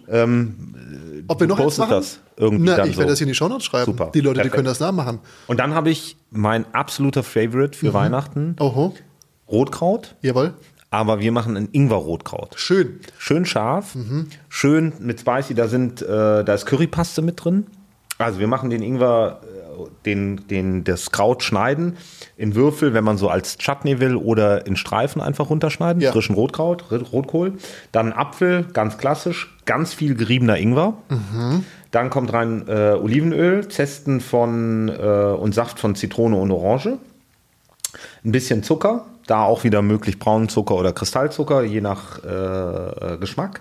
Und dann Ingwer, nochmal als Pulver. Gibt es äh, so ziemlich scharfes Pulver im äh, Drogeriemarkt, super geil. Ach ja. Wirklich richtig Power hat. Da ganz wichtig finde ich, wenn ich wie Ingwer als Pulver oder getrocknet kaufe, dann kaufe ich immer kleine Mengen, weil der sehr schnell an Geschmack verliert. Aber Mhm. Wie so viele mein- gemahlene Gewürze. Genau. Ja. Also das ist so ein, so ein Ding. Und man kann auch Ingwer getrocknet kaufen und ihn selber mahlen. Im Mörser oder so, das geht auch. Oder man macht sich die Arbeit und äh, trocknet selber Ingwer. Ähm, aber das ist dann ein bisschen too much. Dann, ähm, was mit drin ist, kandierter Ingwer. Sensationell Mhm. gibt's in so Süßigkeitenläden, in so Pralinenläden und so kandierten Das könnte man Ingwer. wiederum selber machen. Na gut, brauchst du Könnte man auch. vorher, ne? Ja, aber ja, haben ja mittlerweile Heizung. echt viele Leute oder Heizung, ja. Ähm, dann ähm, Currypaste ähm, und da je nach äh, Geschmack und nach Schärfe kann man da äh, äh, frei wählen. Also bis zur Currypaste war ich jetzt. Ist ja ansonsten Ja, ansonsten ist Rezept. der weihnachtlich. Jetzt kommt die Currypaste, Currypulver, Tabasco, Sojasauce, oh, Creme de Cassis, ähm, ein bisschen Ketchup. Man Creme mag de Cassis es. kriege ich, ich habe immer nur diese Boiron-Flaschen im Kopf, die habe ich auch letztens wieder gekauft Nee, für den Cheesecake. Jetzt habe ich schon wieder diese, diesen Du Liter. bist viel zu weit, viel zu Wo weit. kriegt man denn Creme de Cassis? Eigentlich muss man da für sowas auch so einen so einen, äh, Supermarkt, so einen, so einen günstigen, äh, in der Alkoholabteilung gibt es das meistens, für Mischgetränke. Ach so, für Cocktails. Ja. Aha. Also Cassis ist eine schwarze Johannisbeere. Genau. Ähm, ja, Punkt. Ketchup. Und ich, also, für Jetzt mich wird's wild. eins, wenn Ketchup, dann immer Heinz Ketchup. Für mich. Ich liebe Heinz Ketchup. Ähm, und ich bin, also ich muss sagen, Ketchup ist schon bei manchen Dingen für mich schon so ein bisschen Geheimwaffe geworden.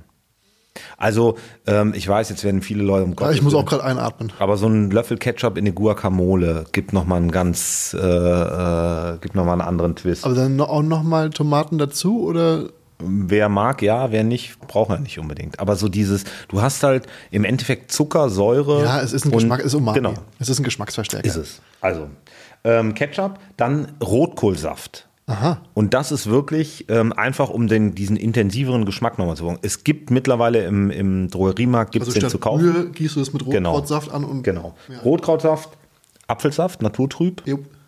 Ähm, dann kann man noch ein bisschen mit Rinderfond aufgießen Ja. oder Gemüsebrühe, je nachdem, ob man vegetarisch will oder nicht.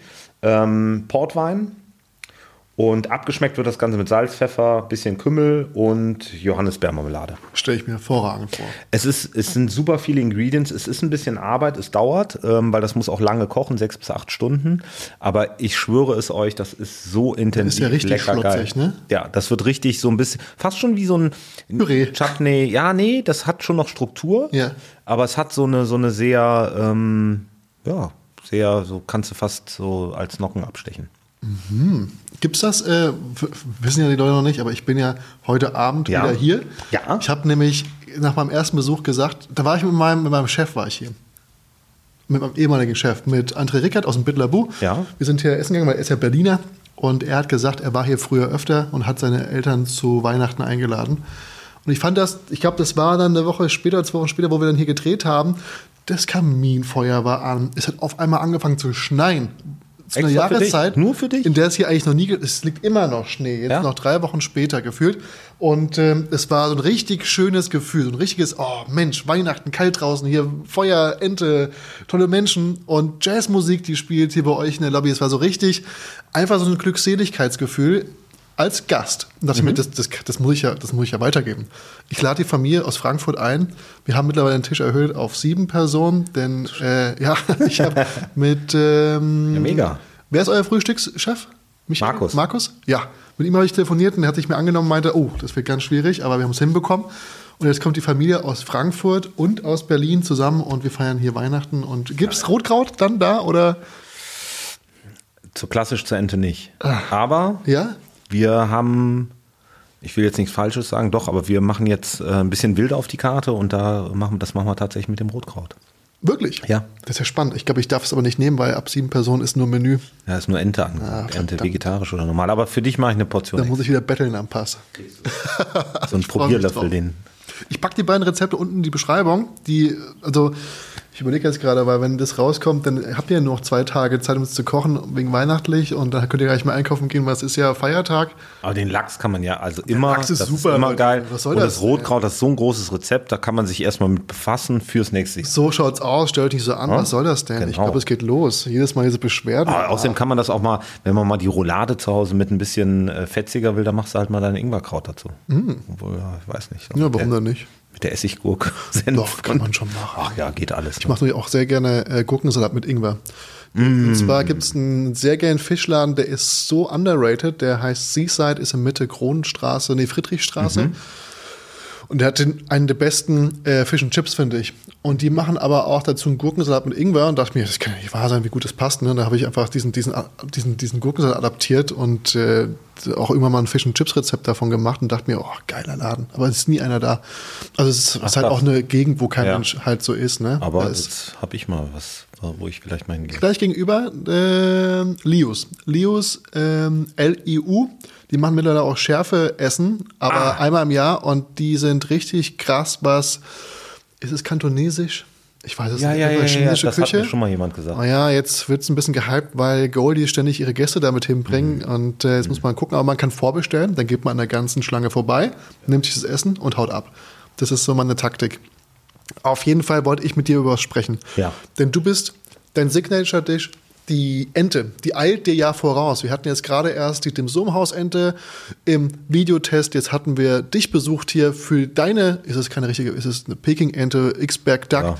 Und ähm, was ich halt schwierig finde, ist, weil wenn du mit Köchen sprichst, und das hattest du vorhin auch schon angesprochen, ich habe manchmal das Gefühl, das ist so ein bisschen wie Comedians, ähm, die wollen, wie, wie Künstler, die wollen halt immer sich neu erfinden, immer wieder das Nächste machen.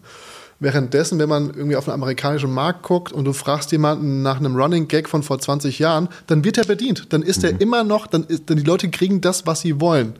Und dafür sind die oftmals auch bekannt geworden. Und wenn ich jetzt hier nach Berlin schaue, sehe ich ganz viele gehobene Restaurants, die in Schwierigkeiten stecken, wo ich aber auch dann mir manchmal denke, boah, ihr bedient aber auch gerade nicht das, was die Leute eigentlich wollen und gerade geht es vielen nicht gut und ihr mhm. wollt aber ständig wieder euch neu erfinden und schmeißt eure Signature Dishes über Bord, nur um nochmal irgendwie einen Tupfer hier irgendwas da zu machen, was die Leute vielleicht gerade gar nicht brauchen oder nicht wollen. Und jetzt hast du ja mit deiner Ente ein Signature Dish, was sowohl Fluch, aber auch Segen kann sein, sein kann, weil im Prinzip reduziert man dich dann vielleicht auf die Ente und du kannst aber selber nicht mehr der Kulinar sein, der weiter denkt oder der mehr macht, außer die Ente. Ja und ja und nein und ja. Ähm, also in dem Moment, wo ich vom Koch, vom mm, gut bezahlten Küchenchef zum ähm, Unternehmer, nenne ich es jetzt mal, wurde, mit einer Verantwortung für ähm, 55 Mitarbeiter, da sind Familien dabei, also wir haben, tragen ja dann eine Verantwortung für viele, für viele Menschen auch, ähm, fängt man an umzudenken, weil du fängst an und denkst dir, okay, ähm, natürlich will ich kochen, natürlich habe ich Bock, kreativ zu sein, um Gottes Willen. Aber was für Restaurants gibt's, die richtig erfolgreich sind? Und dann guckst du jetzt einfach mal nach Berlin. Jetzt haben wir schon tausendmal über Goldies gesprochen. Die sind sehr erfolgreich mit dem, was sie machen. Die machen seit Anbeginn die gleichen Sachen. Natürlich bringen die immer mal wieder was Und Neues. Das sind raus. Köche aus der Sternegastronomie. Köche aus der Sternegastronomie. Guck dir den Grill Royal. Das ist für mich so ein, so ein, so ein Paradebeispiel. Du, du sprichst mit Leuten und sagst, äh, die sagen, wo kann man in Berlin essen? Und dann sagen viele, ja, du musst mal in Grill Royal gehen. Da denkst du, okay, in Grill Royal, jetzt, wie? Ja, du musst da den Pulpo essen, den Kopfsalat, dann isst du noch ein Steak und das Geile ist, kannst du noch eine Flasche Wein äh, trinken, musst du halt einen guten, einen dicken Geldbeutel mitbringen, aber dafür sitzen noch drei Politiker neben dir. Ich wollte gerade sagen, vielleicht siehst du noch einen Star. Genau.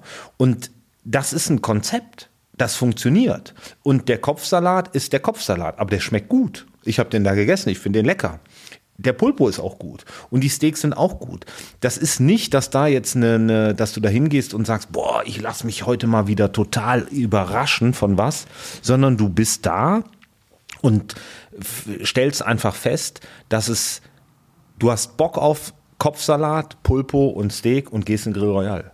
Und das ist so, es gibt Läden, wo ich einfach gerne hingehe, wenn ich die, die Stimmung dazu habe. Und wenn ich irgendwie eine geile Pizza essen will, dann gehst du, weiß ich nicht, dann gibt es tausend Läden in, in äh, Berlin, wo du hingehen kannst. Dann hast du aber deinen Laden, wo du sagst, da will ich immer hin. Ich bin zum Beispiel total gerne beim äh, Sebastian Georgi, den gibt es leider in Berlin noch nicht. Wir hatten mal überlegt, ob wir mit dem zusammen was machen.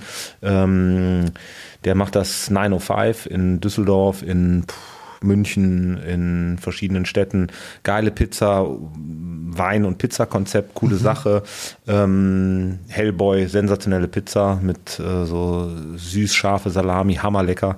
Ähm, Gab es auch mal in Köln, gibt es leider nicht mehr. Aber äh, das sind so Du gehst in die Läden, um das zu essen.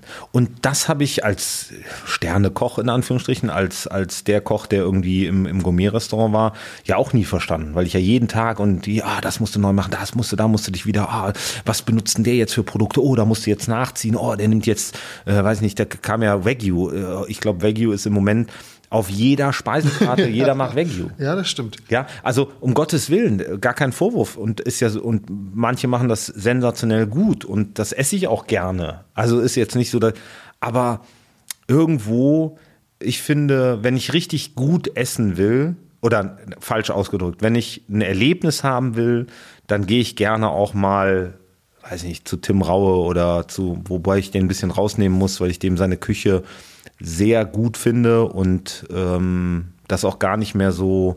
Ich finde, der Tim Rauer hat es als einer der wenigen in Deutschland auch verstanden, dass man Signature, dass die ganz wichtig sind. Mhm. Und wir haben eben kurz gesprochen über ein Kaisergranat und mhm. was, ja. ja. Also, ähm, aber dann, dann gehst du irgendwie äh, äh, in ein Restaurant und genießt den Abend und ähm, das ist gut. Aber so dieses immer essen gehen und äh, als Stammgast, also ich weiß nicht, ob noch, ob die, die gehobenen Restaurants noch viele Stammgäste haben.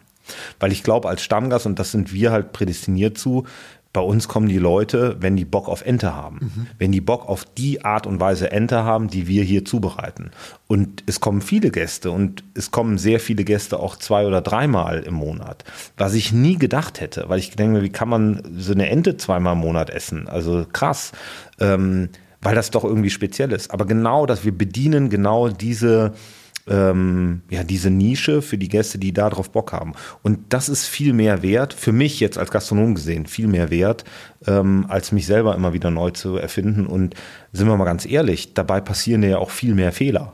Also wenn du dich jeden Tag oder jede Woche oder jeden Monat neu erfindest und immer wieder neue Gerichte präsentierst, da ist ja dann auch mal was dabei, was dem Gast nicht schmeckt. Das Das, ist ist schwankt. ja ganz normal. schwankt. Genau. Und umso größer ist der Respekt vor allen Kollegen hier in Deutschland, die, äh, äh, weiß nicht, jeden Monat ihre Menüs wechseln und neue Dinge machen und auf ganz hohem Niveau kochen. Großen Respekt. Aber ähm, das wäre mir auch irgendwie viel zu anstrengend. Also ich habe hier festgestellt, Signature ist brutal wichtig für das, was wir machen, für die Art und Weise Gastronomie, die wir machen. Zu uns kommen die Leute, um Ente zu essen. Und das haben wir etabliert. Ähm, Das war eine Teamleistung. Ähm, Da steckt viel Marketing hinter, da steckt viel Idee hinter, da steckt viel Witz hinter. Wir haben die Ente kreiert als Comic. Wir haben das, haben die Ente äh, zeichnen lassen. riesen Merch für die Ente. Wir haben Merch gemacht. Ähm, dank Tim Melzer bin ich äh, nur noch der Entenbreter aus Berlin. Äh, ich kann damit gut leben. Also ich kann damit gut leben, weil wir Spaß daran haben. Ich den gewissen Selbsthumor habe, darüber auch ordentlich, nach wie vor ordentlich lachen zu können. Ähm, auch ein bisschen den, den äh, Eigenhumor zu sagen, okay, du machst ein Gericht. Ähm, wir haben öfters mal über, über kulinarische äh, Aneignungen gesprochen. Das wäre jetzt meine nächste Frage gewesen. Ja, Ne? ähm, das ist mit Sicherheit auch ein Thema. Wir machen nicht die Peking-Ente und wir machen ganz bestimmt nicht die beste Peking-Ente irgendwie von Deutschland oder von Berlin oder was weiß ich, weil wir keine Peking-Ente machen. Wir machen die X-Berg-Duck. Wir machen meine Idee, unsere Idee von einer von einem sehr klassisch traditionellen chinesischen Gericht, was wir abgeändert haben, an uns angepasst haben, an unsere Ideen. Ähm, Und ich würde niemals mich hinstellen und sagen, ich bin der beste Peking-Entenkoch. Never ever. Es gibt mit Sicherheit tausend Leute, die es besser können.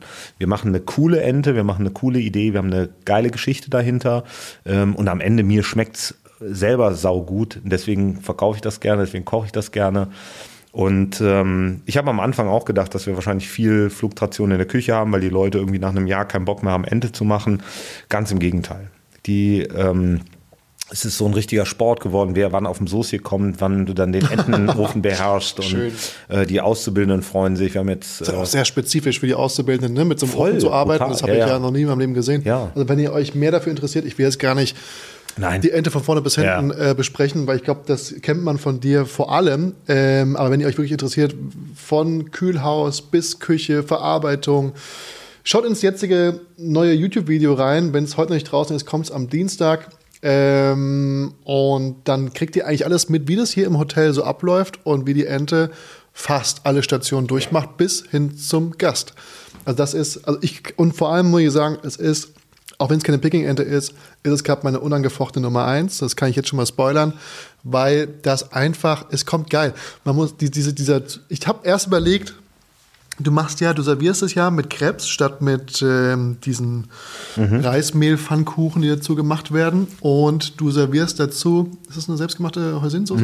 also äh, von Grund auf nicht selbst gemacht, aber ja, doch. Und ich, ich sage immer allen Leuten, keine Sorge, die ist ein bisschen weniger süß, weil dafür macht er nämlich folgendes: Er ähm, serviert eine Portion braunen Zucker dazu.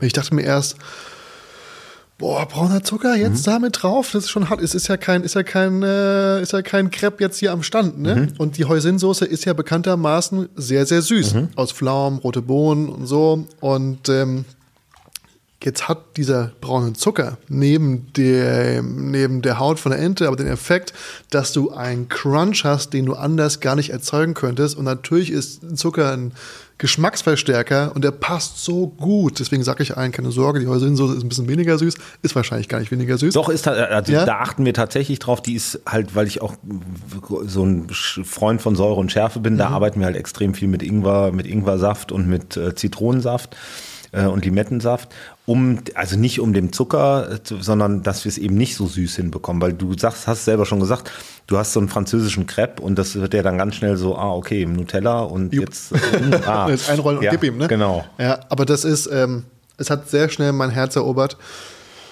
und kann ich nur ans Herz legen. Ich weiß nicht, ob ich diese Idee mitnehme für irgendwas, wo ich Zucker als Crunch benutze, aber es ist halt eigentlich genial. Ne? Du hast so durch dieses Fett, was dabei ist, das bindet halt Ja. ein bisschen, das hat halt. Das, ja. ist, das ist großartig. Was mich jetzt nur, nur um diese Frage zu klären, wo kommt die Ente her? Wie kommst du jetzt als jemand, der eigentlich nicht in Peking war? Also meinst du jetzt die, die Idee? Ja, wieso wird hier im, in einem, in einem Ja, okay, Berliner ist- Hotel ja. die Ente angeboten? Wo kommt der Ofen her? Warum hast du die Ente für dich gefunden? Warum bist du jetzt Ich glaube, die? Geschichte, die ich am öftesten erzähl, erzähle und Die aber auch ausgedacht muss, ist, oder? Die, nee, tatsächlich nicht ausgedacht ist. Ich sage ja immer so aus Scherz, ich habe ja in China gearbeitet. Ich habe in China nicht gearbeitet und Peking-Ente gekocht und gelernt, wie man Peking-Ente Ja. macht. Also es wäre Bullshit. Ähm, schreibt man sicherlich gerne, hört sich super an. Oh, guck mal, der Deutsche, der war in Dann schneiden wir jetzt hier einfach und jetzt ist es so. so, ich war in China und habe gelernt, wie man Peking-Ente macht. Nein, äh, das ist alles Blödsinn. Ähm, was ich aber, ich habe gesehen, wie die gemacht wird, habe die selber gegessen da, habe die sehr gerne gegessen, war beim größten Peking-Enten-Guru in, in äh, Peking beim Dadong. Ähm, hat mittlerweile, ich glaube, 17 Restaurants in Peking und macht jedes anders und auch eine Show daraus in, ähm, serviert die Peking-Ente sehr verrückt, auf sehr verrückte Art und Weise. Es ist sehr viel Design, sehr viel äh, ähm, Musik drumrum, sagen wir es mal so. Ähm, und haben hier angefangen, kurz vor Weihnachten, wir haben eröffnet im September, habe damals gesagt in der Küche, wir machen Ente und äh, Gans zu Weihnachten, klassisch. Ähm, mein damaliger Sous-Chef, äh, der Hannes Reckziegel, der jetzt in München äh, ein tolles Restaurant aufgemacht hat, der äh, sagt, ja, wo willst du denn die machen? Ey, guck mal, unsere Konvektomaten, die sind ja viel zu klein. Da brauche ich ja eine, eine Ente, ein Konvektomat, da bin ich ja Stunden beschäftigt. Also hast du das mitgenommen, weil es dir geschmeckt hat? Du hast es doch gegessen und fandst Ja. das atemberaubend hast gesagt, Ja, ja. dann nehmen wir es doch einfach mit. Nee, nee, ich wollte hier eine normale deutsche Ente machen. Und der Ofen war zu klein. Und dann hat der Hannes gesagt, was machen wir denn jetzt? Dann habe ich zum Hannes gesagt, na dann machen wir halt Peking-Ente-Ofen, äh, dann kaufe ich einen Peking-Entenofen, dann machen wir Peking-Ente. Und das war einfach nur Bullshit. Und abends saßen wir zusammen bei einer Flasche Bier, alle zusammen. Und dann sagte der Hannes, was ist mit dem Peking-Entenofen? Und dann habe ich mein Handy genommen, habe gesagt, Peking-Entenofen kaufen in Deutschland Ja, in den bei Einkaufswagen. Google. Firma in Hamburg rausgekommen. Ihr habt den am Mo, es war irgendwie samstags, Montag angerufen. Auch total Klischee, ein Deutsch-Chinese am Telefon.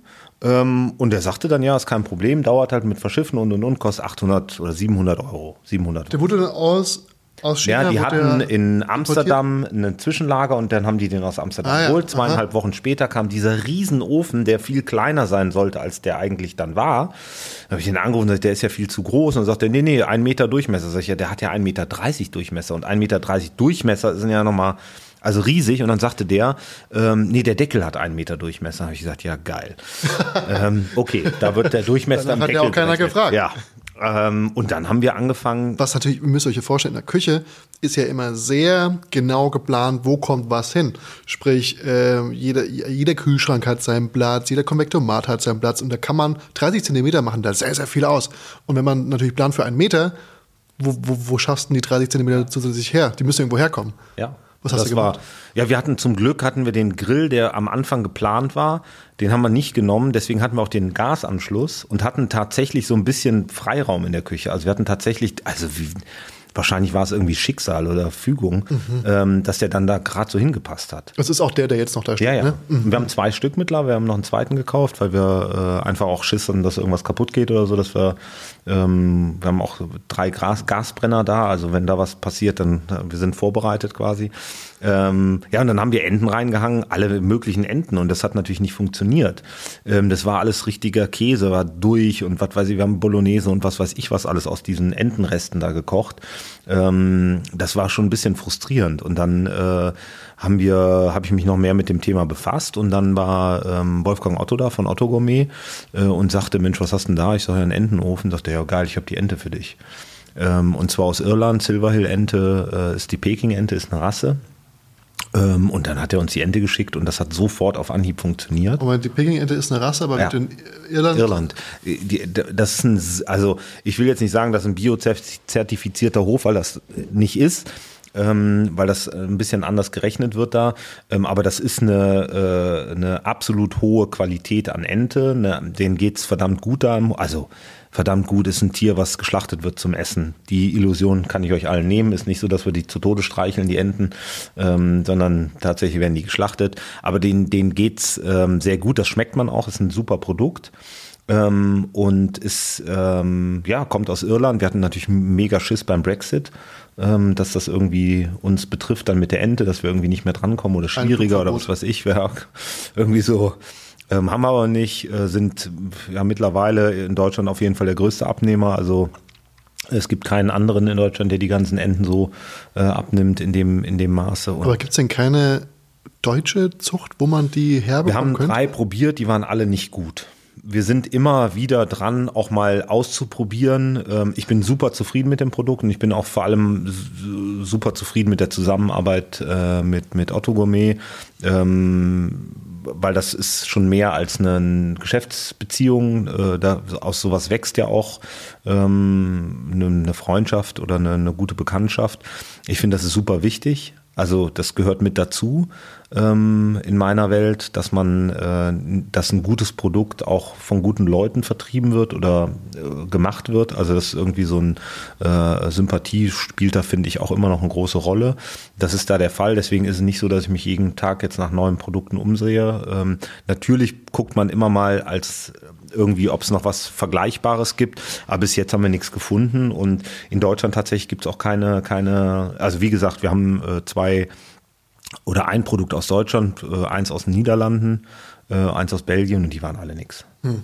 Also ist auch ein schönes Reiseziel am Ende des Tages. Ne? Kann ja, man vorbeischauen und mal ja. ne?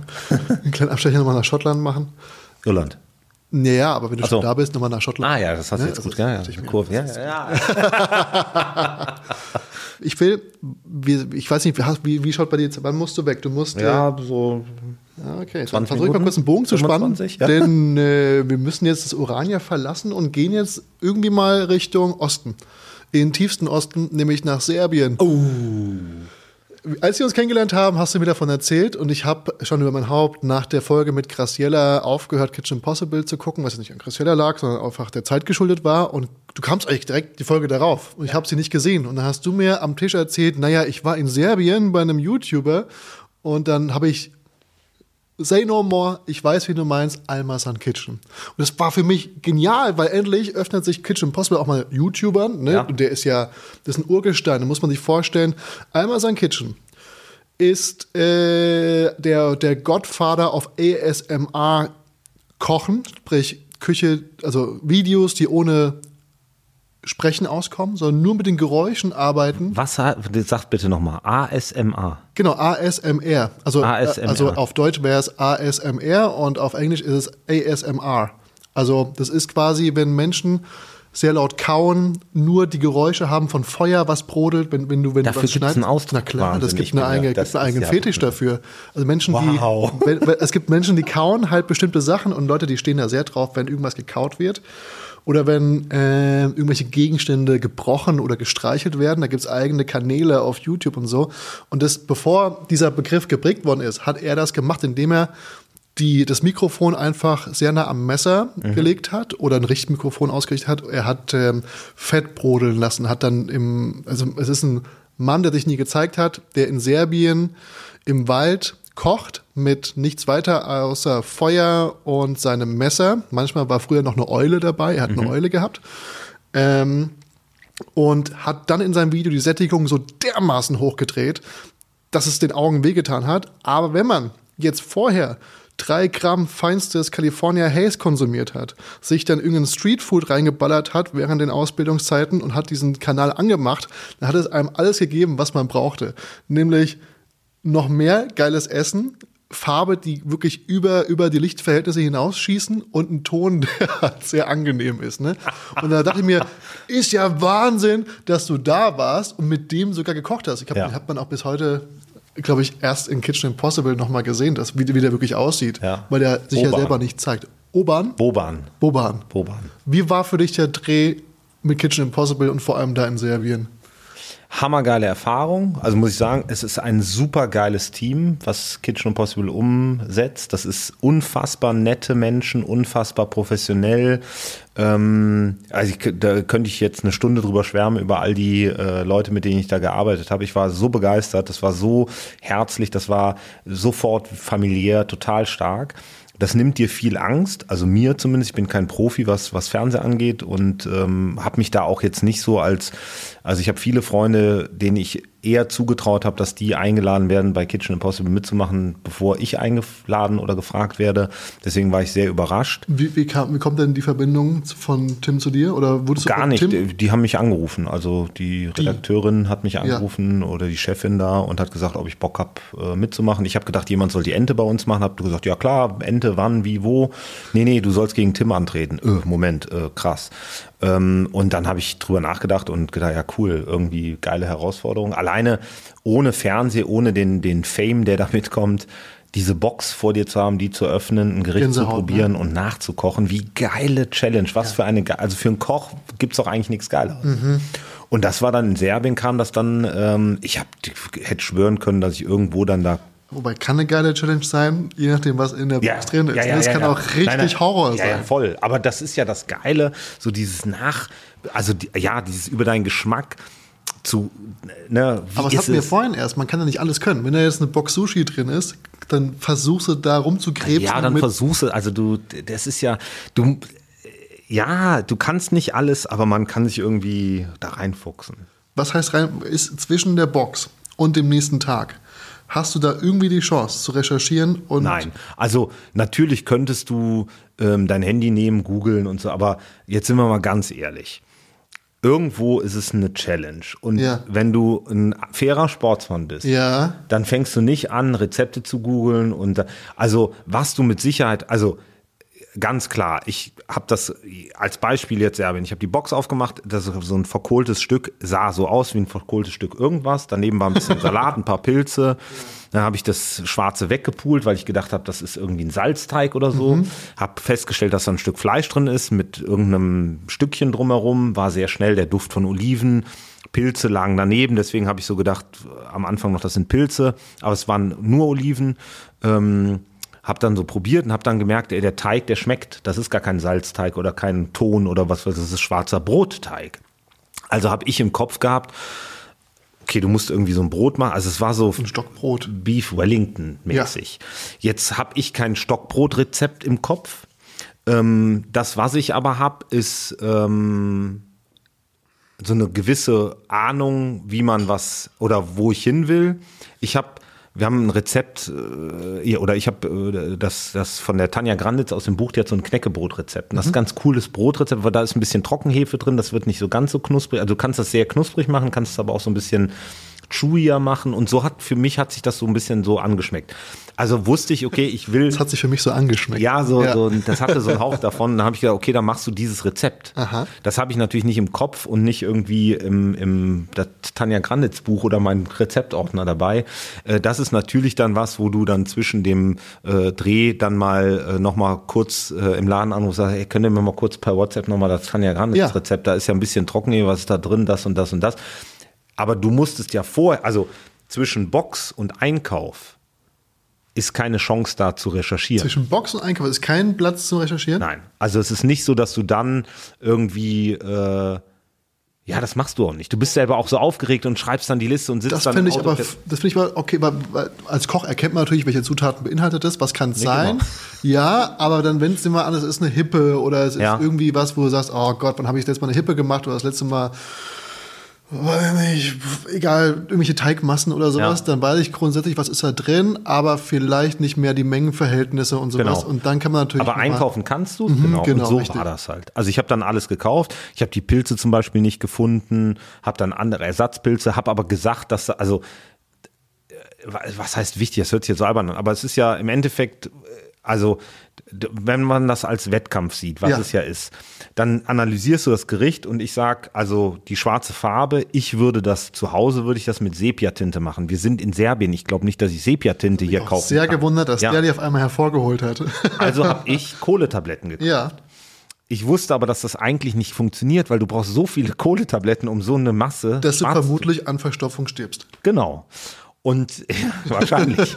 Und das war dann so, aber ich habe das gesagt, deswegen habe ich es von ihm bekommen. Hätte ich von vornherein nur gesagt, dass der das gefärbt hat mit Kohletabletten, hätte ich mit den Kohletabletten arbeiten müssen. Ja. Aber am Supermarkt habe ich keinen Sepia bekommen, habe das dann aber vom Originalkoch bekommen. Also das ist schon, der Wettkampf ist fair. Also es ist schon so, wenn du das rausschmeckst, wenn du das erwähnst in dem Dreh, wenn du sagst, das und das und das glaubst du, dass drin ist und das dann nicht kaufen kannst, weil es das da nicht gibt, dann hilft dir der Originalkoch, wenn du richtig lagst, aus mit dem Originalen. Wobei Verständlich? du, ja, für mich sowieso. Wir müssen natürlich an die Leute da Ja, draußen ja, denken. ja. Aber es ist natürlich so, du warst ja nicht in der Küche. Beispielsweise in der Küche hast du ja noch mal so ein Repertoire an Sachen, die da rumstehen, Das wo du wusste ich ja zurückgreifst. Genau. Du warst aber Ja, ja. an einem Flussbett, Ja. Bach mit einem Nix. ausgeschalteten Feuer. ich glaube, Ja. macht man an und aus so ein Lagerfeuer, ne? Nee, nee, ja, War alles genau, aus ja, alles. und äh, was willst, an was willst du dich da bedienen? Ein Haufen Dreck und Moos? Ja, kannst du, genau. Aber das war ja so, deswegen, die haben halt auch gesagt, kauf alles, was du glaubst. Und dann hab, dann habe ich gesagt, okay, Salz, Zucker, muss ich da alles kaufen? Ja, nimm mal alles mit, was du denkst, okay. Und es war ja eigentlich, das Schwierige daran ist, du sitzt in Serbien. Ich habe diese Box auch bekommen in so einem Stück, wo dann so ein Wald war, so ein Aus, so ein, so ein, so ein, äh, so ein Pausen, wie sagt man, so ein überdachtes Wanderhüttchen. Ja. Aber bist mitten in der Natur, kriegst so ein Gericht auf dem Brett, denkst nicht, dass du das in der Natur kochst. Ich habe gedacht, das ist irgendwo jetzt so ein fancy, äh, äh, underrated Top 50 Restaurant oder so. Also hatte ich da wirklich noch so gedacht, ah, das ist bestimmt irgendwie so, keine Ahnung, hier äh, in Serbien und dann ist das nachher so ein Top 50 Koch, der da So sehr naturbelassen. ja, irgendwie Feuer. so, genau so. Ja. Und ähm, habe dann das Gericht analysiert und habe natürlich das Fleisch gesehen, habe das probiert, habe gesagt, boah, das ist so zart, aber es kann kein Filet sein. Das war in meinem Kopf. Ich saß ja in der Natur. Ich habe gesagt, du hast hier keine, also du bist in Serbien, hier gibt's kein Filet. Bescheuerte Idee, aber weißt du so, Ja, wo es einen Rest gibt, ist ja auch mal. das muss irgendwie so Schulter oder irgendwie so Nacken oder so, weil Ja. ein bisschen Fett durchwachsen warst und so. Ja. Und das war dann im Kopf. Und das habe ich erwähnt, das habe ich alles gesagt. Dann äh, packen wir die Box ein, Kamera geht aus, du sitzt im Auto, fährst zum Supermarkt mit den Redakteuren. Also es ist auch nicht so, dass du irgendwie alleine dann rum und okay, jetzt google ich erstmal rum. Ging ja sowieso nicht, weil Internet war da ja am Arsch der Heide. Also Kommt so. natürlich erschwerend dazu. Aber hätte ich auch gar nicht gewollt. Habe Ja. ich in, in Norwegen auch nicht gemacht, weil ich irgendwie auch gedacht habe, nee, du willst ja, du willst ja auch, also da bin ich Sportsmann, du willst ja irgendwie die, die Challenge. Also und äh, ich nehme auch nicht an, dass Tim sich äh, da hinsetzt und sagt, okay, ich habe jetzt meine 30 Rezepte da. Bei ihm will ich es mal aus, auf, da ist ja abgedroschen, Faulheit, der, der lässt sich da hinstellen und macht dann seine Nummer. Ja. Aber ich habe viele andere Köche oder Köchinnen, die sind halt so sehr ehrgeizig, dass sie alles machen, um das, glaube ich schon. Ja, aber das ist dann unfair, finde ich. Also ich finde, der Ehrgeiz darf, also der ist da, der war bei mir auch da, ich wollte unbedingt gewinnen. Oder auch ey. das Nachfragen. Bist in der Metzgerei und sagst, das kennen ist Sie dieses anderes. Gericht, zeigst das Ja. Foto und der sagt, na klar, das sind Kutteln mit äh, Erbsen und was, also als Beispiel. Ja, ne? okay, ja. Nee, also ich habe dann schon Fleisch gezeigt in der, in der Metzgerei so. Ja, und die zeigten mir aufs Filet. Und ich sag, nein, nein. Da. Und die war mal so, "Dö, na, na, na, da. Dann habe ich halt das falsche Fleisch gekauft. Aber ähm, es war eine geile Challenge und Boban, ein hammergeiler Typ, spricht ein bisschen Deutsch. Ich kannte den gar nicht, war überhaupt nicht, also ich kannte gar nicht dem sein Channel überhaupt nicht. War dann äh, nach dem Dreh, ähm, habe ich, also als ich dann wusste, wo ich, bei wem ich war, dann habe ich natürlich, ähm, wo ich in, dann wieder nach Deutschland geflogen bin, habe ich dann äh, erstmal mir tausend YouTube-Videos angeguckt.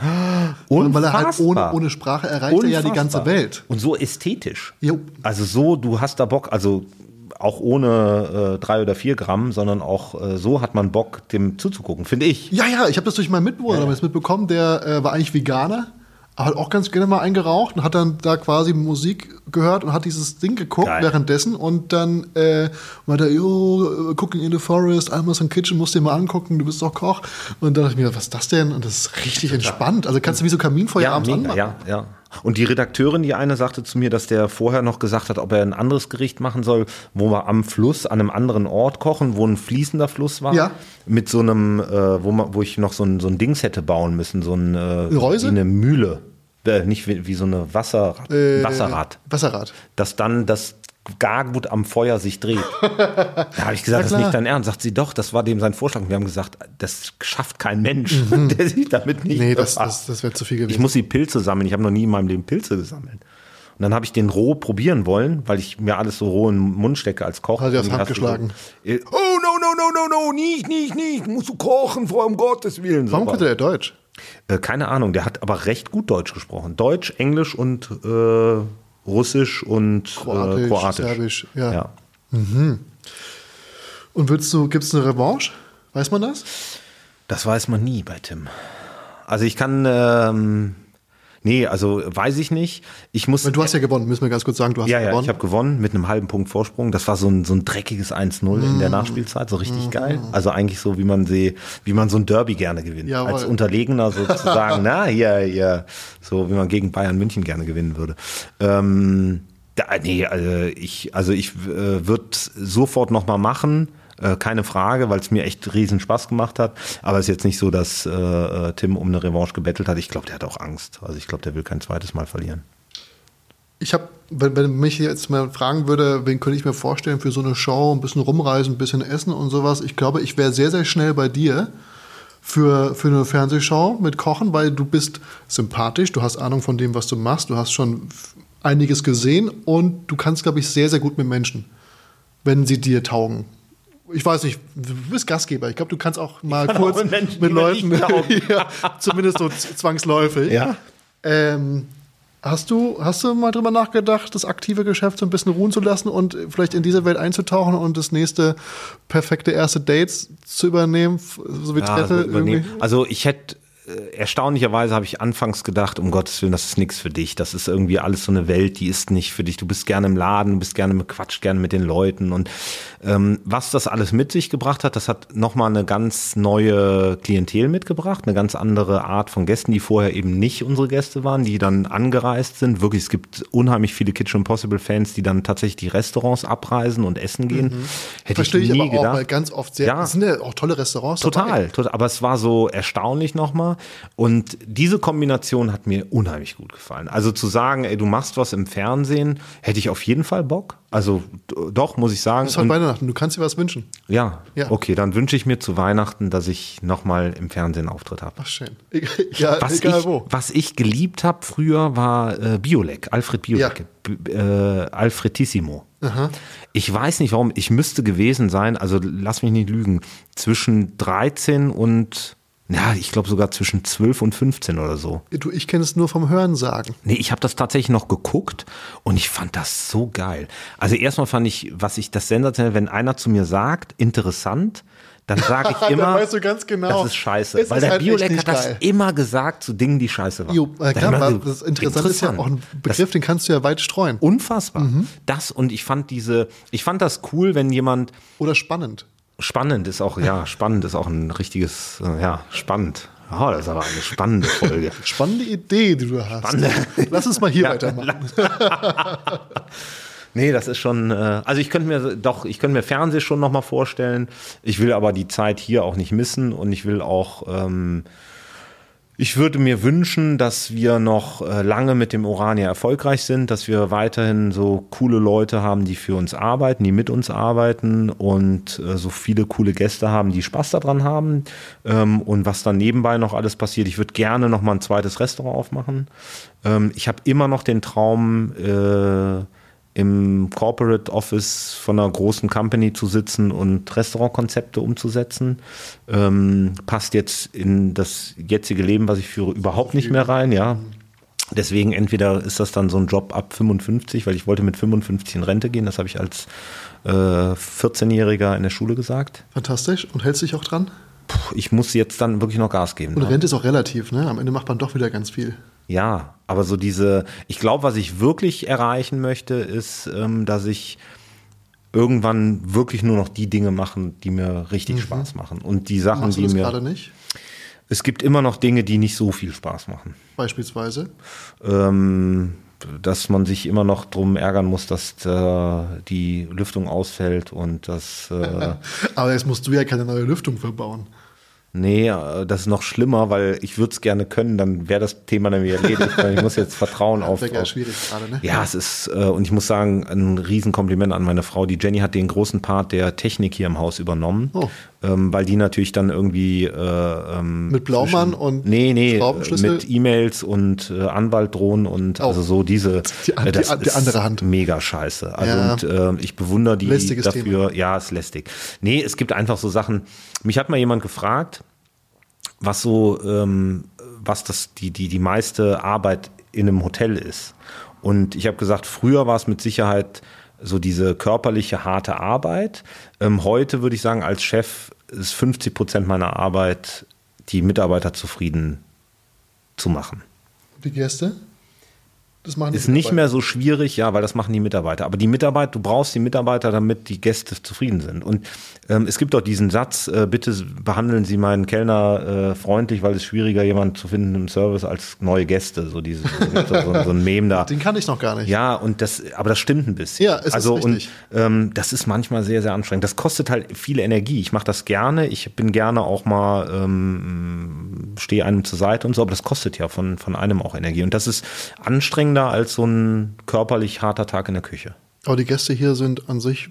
Die Gäste sind, also alle, die Nett? Mitarbeiter und die Gäste, ja, schon. Aber da sind wir wieder beim Thema. Es ist ja auch, wenn wir uns auf Augenhöhe begegnen und wenn wir dem Gast auch ähm, das auch vielleicht auch nicht die Chance geben, allen Müll hier zu lassen, den er von zu Hause mitgebracht hat, dann äh, ist das schon auch ein anderes, ein anderer Umgang. Auf was? Es ist ja nicht nur dein Weihnachtsfest, es ist ja auch das Weihnachtsfest der äh, Zuhörer und Zuhörerinnen. Aber die dürfen sich auch was freuen und zwar dürfen sie sich vielleicht auch was freuen, was sie hier bald erwartet. Wo willst du denn noch hin jetzt? Weil du sagst, Urania ist noch lange nicht abgeschlossen, so wie ich es jetzt rausgehört habe. Außer natürlich ein Restaurant Ja, links ja, und rechts ja. und vielleicht noch mal eine beratende Tätigkeit in einer anderen Region. Was kann man denn hier erwarten jetzt? Also wir werden Bald. die Ente äh, wird äh, nicht mehr von der Karte äh, verflinden, Hervorragend. verfliegen. Äh, Merch um die Ente wird immer größer. Ähm, wir haben mit Sicherheit noch das eine und die eine oder andere Kooperation, die wir nächstes Jahr machen. Ähm, ich weiß nicht, ob ihr das Mit anderen Restaurants und Küchen? Chefs, Chefin? ja, also du? wir machen nächstes Jahr machen wir ein paar Außerhausgeschichten. Äh, Ich koche nächstes Jahr das erste Mal auf dem äh, Gourmet-Festival im Rheingau. Da habe ich äh, mich sehr drauf gefreut. ist ja so deine Heimatecke da. Äh, nicht Ja, ganz bin, so weit davon entfernt. Ich bin, auf, auf der, an- ich bin an der Main-Seite. Ah, okay, ja. Aber ist nicht ja, weit. aber ist nicht weit. Nee. Ähm, wir äh, kochen seit äh, einem Monat sind wir, ähm, oder seit Oktober sind wir ähm, Caterer vom Bundeskanzleramt. Also wir kochen für, einen- für unseren Bundeskanzler äh, bei Staatsbesuchen. Äh, einer von fünf Caterern, also es gibt was, mehrere. was wünscht er sich so? Ähm, äh, eigentlich sehr bodenständige, nicht so schwere Küche. Beispielsweise? Ähm, keine schweren Pürees und viel Soße und so, sondern eher kurz gebratenes äh, Obst, kein nicht unbedingt Dessert. Also und ich habe das begriffen, ähm, als die, also ich habe ja nicht mit ihm zusammengesessen, sondern mit äh, den Leuten aus dem Bundeskanzleramt äh, und die haben gesagt, jetzt stellen Sie sich mal vor, äh, Sie haben jeden Tag Mittag und Abendessen Geschäftstermine und die Köche und Köchinnen, die für Sie kochen, wollen immer äh, ihr Bestes zeigen und machen immer noch ein Flöckchen Butter und noch ein Sahne und noch, da äh, gehst du ja auf wie ein Hefekloß Helmut Kohl hätte sich noch gefreut. Ich bin getrennt woanders. kannst dich nicht mehr retten. Äh, deswegen verständlich. Also Ja. auch so eine, so eine bekömmliche Küche. Schön. Ich wollte dich jetzt nicht unterbrechen. Du warst Nee, gerade so aber ja, äh, du hast. Äh, Es ist jetzt nichts, wo ich sage, das, darauf könnt ihr euch freuen. Äh, Also ich nicht glaub markiert euch den Termin, da vieles- kommt. Äh, nee, nee. Ich, was ein großes Projekt für die nächsten drei, vier Jahre. Ich muss noch jemanden finden, der das äh, mitfinanziert und an mich glaubt. Ich würde ne, gerne die sind Buch ja jetzt hier schreiben. gerade am anderen Hörer. Ja. Ja. Würde gerne ein Buch, Buch schreiben. Buch schreiben, schreiben lassen, kein Kochbuch, sondern würde gerne so ein bisschen ähm, meine Geschichte, meine Erfahrungen aus dem, aus dem äh, In- und Ausland, die verschiedenen Küchen, ähm, auch so ein bisschen das, das Leben. Äh, Mobbing ist ein schwieriges Wort, aber ich war nie der in der Schule immer so der der Jüngste, also habe auch viel Prügel bekommen, war immer nicht der äh, beliebteste, sondern immer mehr so der Mitläufer, ähm, aber habe mich durch den Beruf und durch die verschiedenen Stationen auch zum zum Leader entwickelt und ähm, finde das immer wieder interessant. Wahrscheinlich finde nur ich es interessant, aber ich würde gerne, das- wäre was, was ich gerne machen würde, ein Buch schreiben. Ich finde, das ist ein schöner Vorsatz für das bald kommende nächste Jahr. Ja. Vielleicht hört da jemand zu, der genau das macht. Philipp, es war mir eine Riesenfreude, hier zu sein. Das siehst du daran, dass ich alleine diesen Christstollen fast aufgefressen habe. Wie so ein gieriges gieriges Tier, aber ähm, der schmeckt auch wirklich sehr, sehr gut. Das Randstück war ein bisschen trocken, aber da sind wir jetzt mal Ja, nicht so. okay, ja, gut, das, äh, hast Und- ja was zu trinken gehabt. Ich habe mich auch in die Mitte vorgearbeitet und hier ist hervorragend. Und ich ähm, danke dir, dass wir hier sein durften heute im Orania. Und natürlich an euch da draußen. Vielen Dank fürs Zuhören. Ich hoffe, ihr habt ein fantastisches Weihnachtsfest und wir konnten euch die Festtage noch ein bisschen versüßen. Ich glaube, es geht hier weiter im nächsten Jahr und dafür wünschen wir euch einen wunderschönen guten Rutsch. Ich gucke in die Kamera die ganze Zeit, die ist aus. Die ist aus, ja. Deswegen habe ich aufgehört. Reinzu. Ich habe eben auch aufgeguckt und habe gedacht, läuft die jetzt? Nee, die ist schwarz.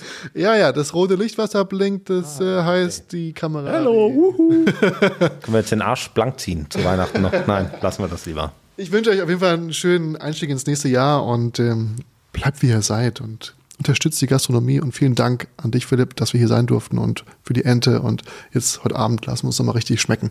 Vielen lieben Dank an dich, dass du mich als Gast äh, aufgenommen hast und mir zugehört hast und äh, Merry Christmas.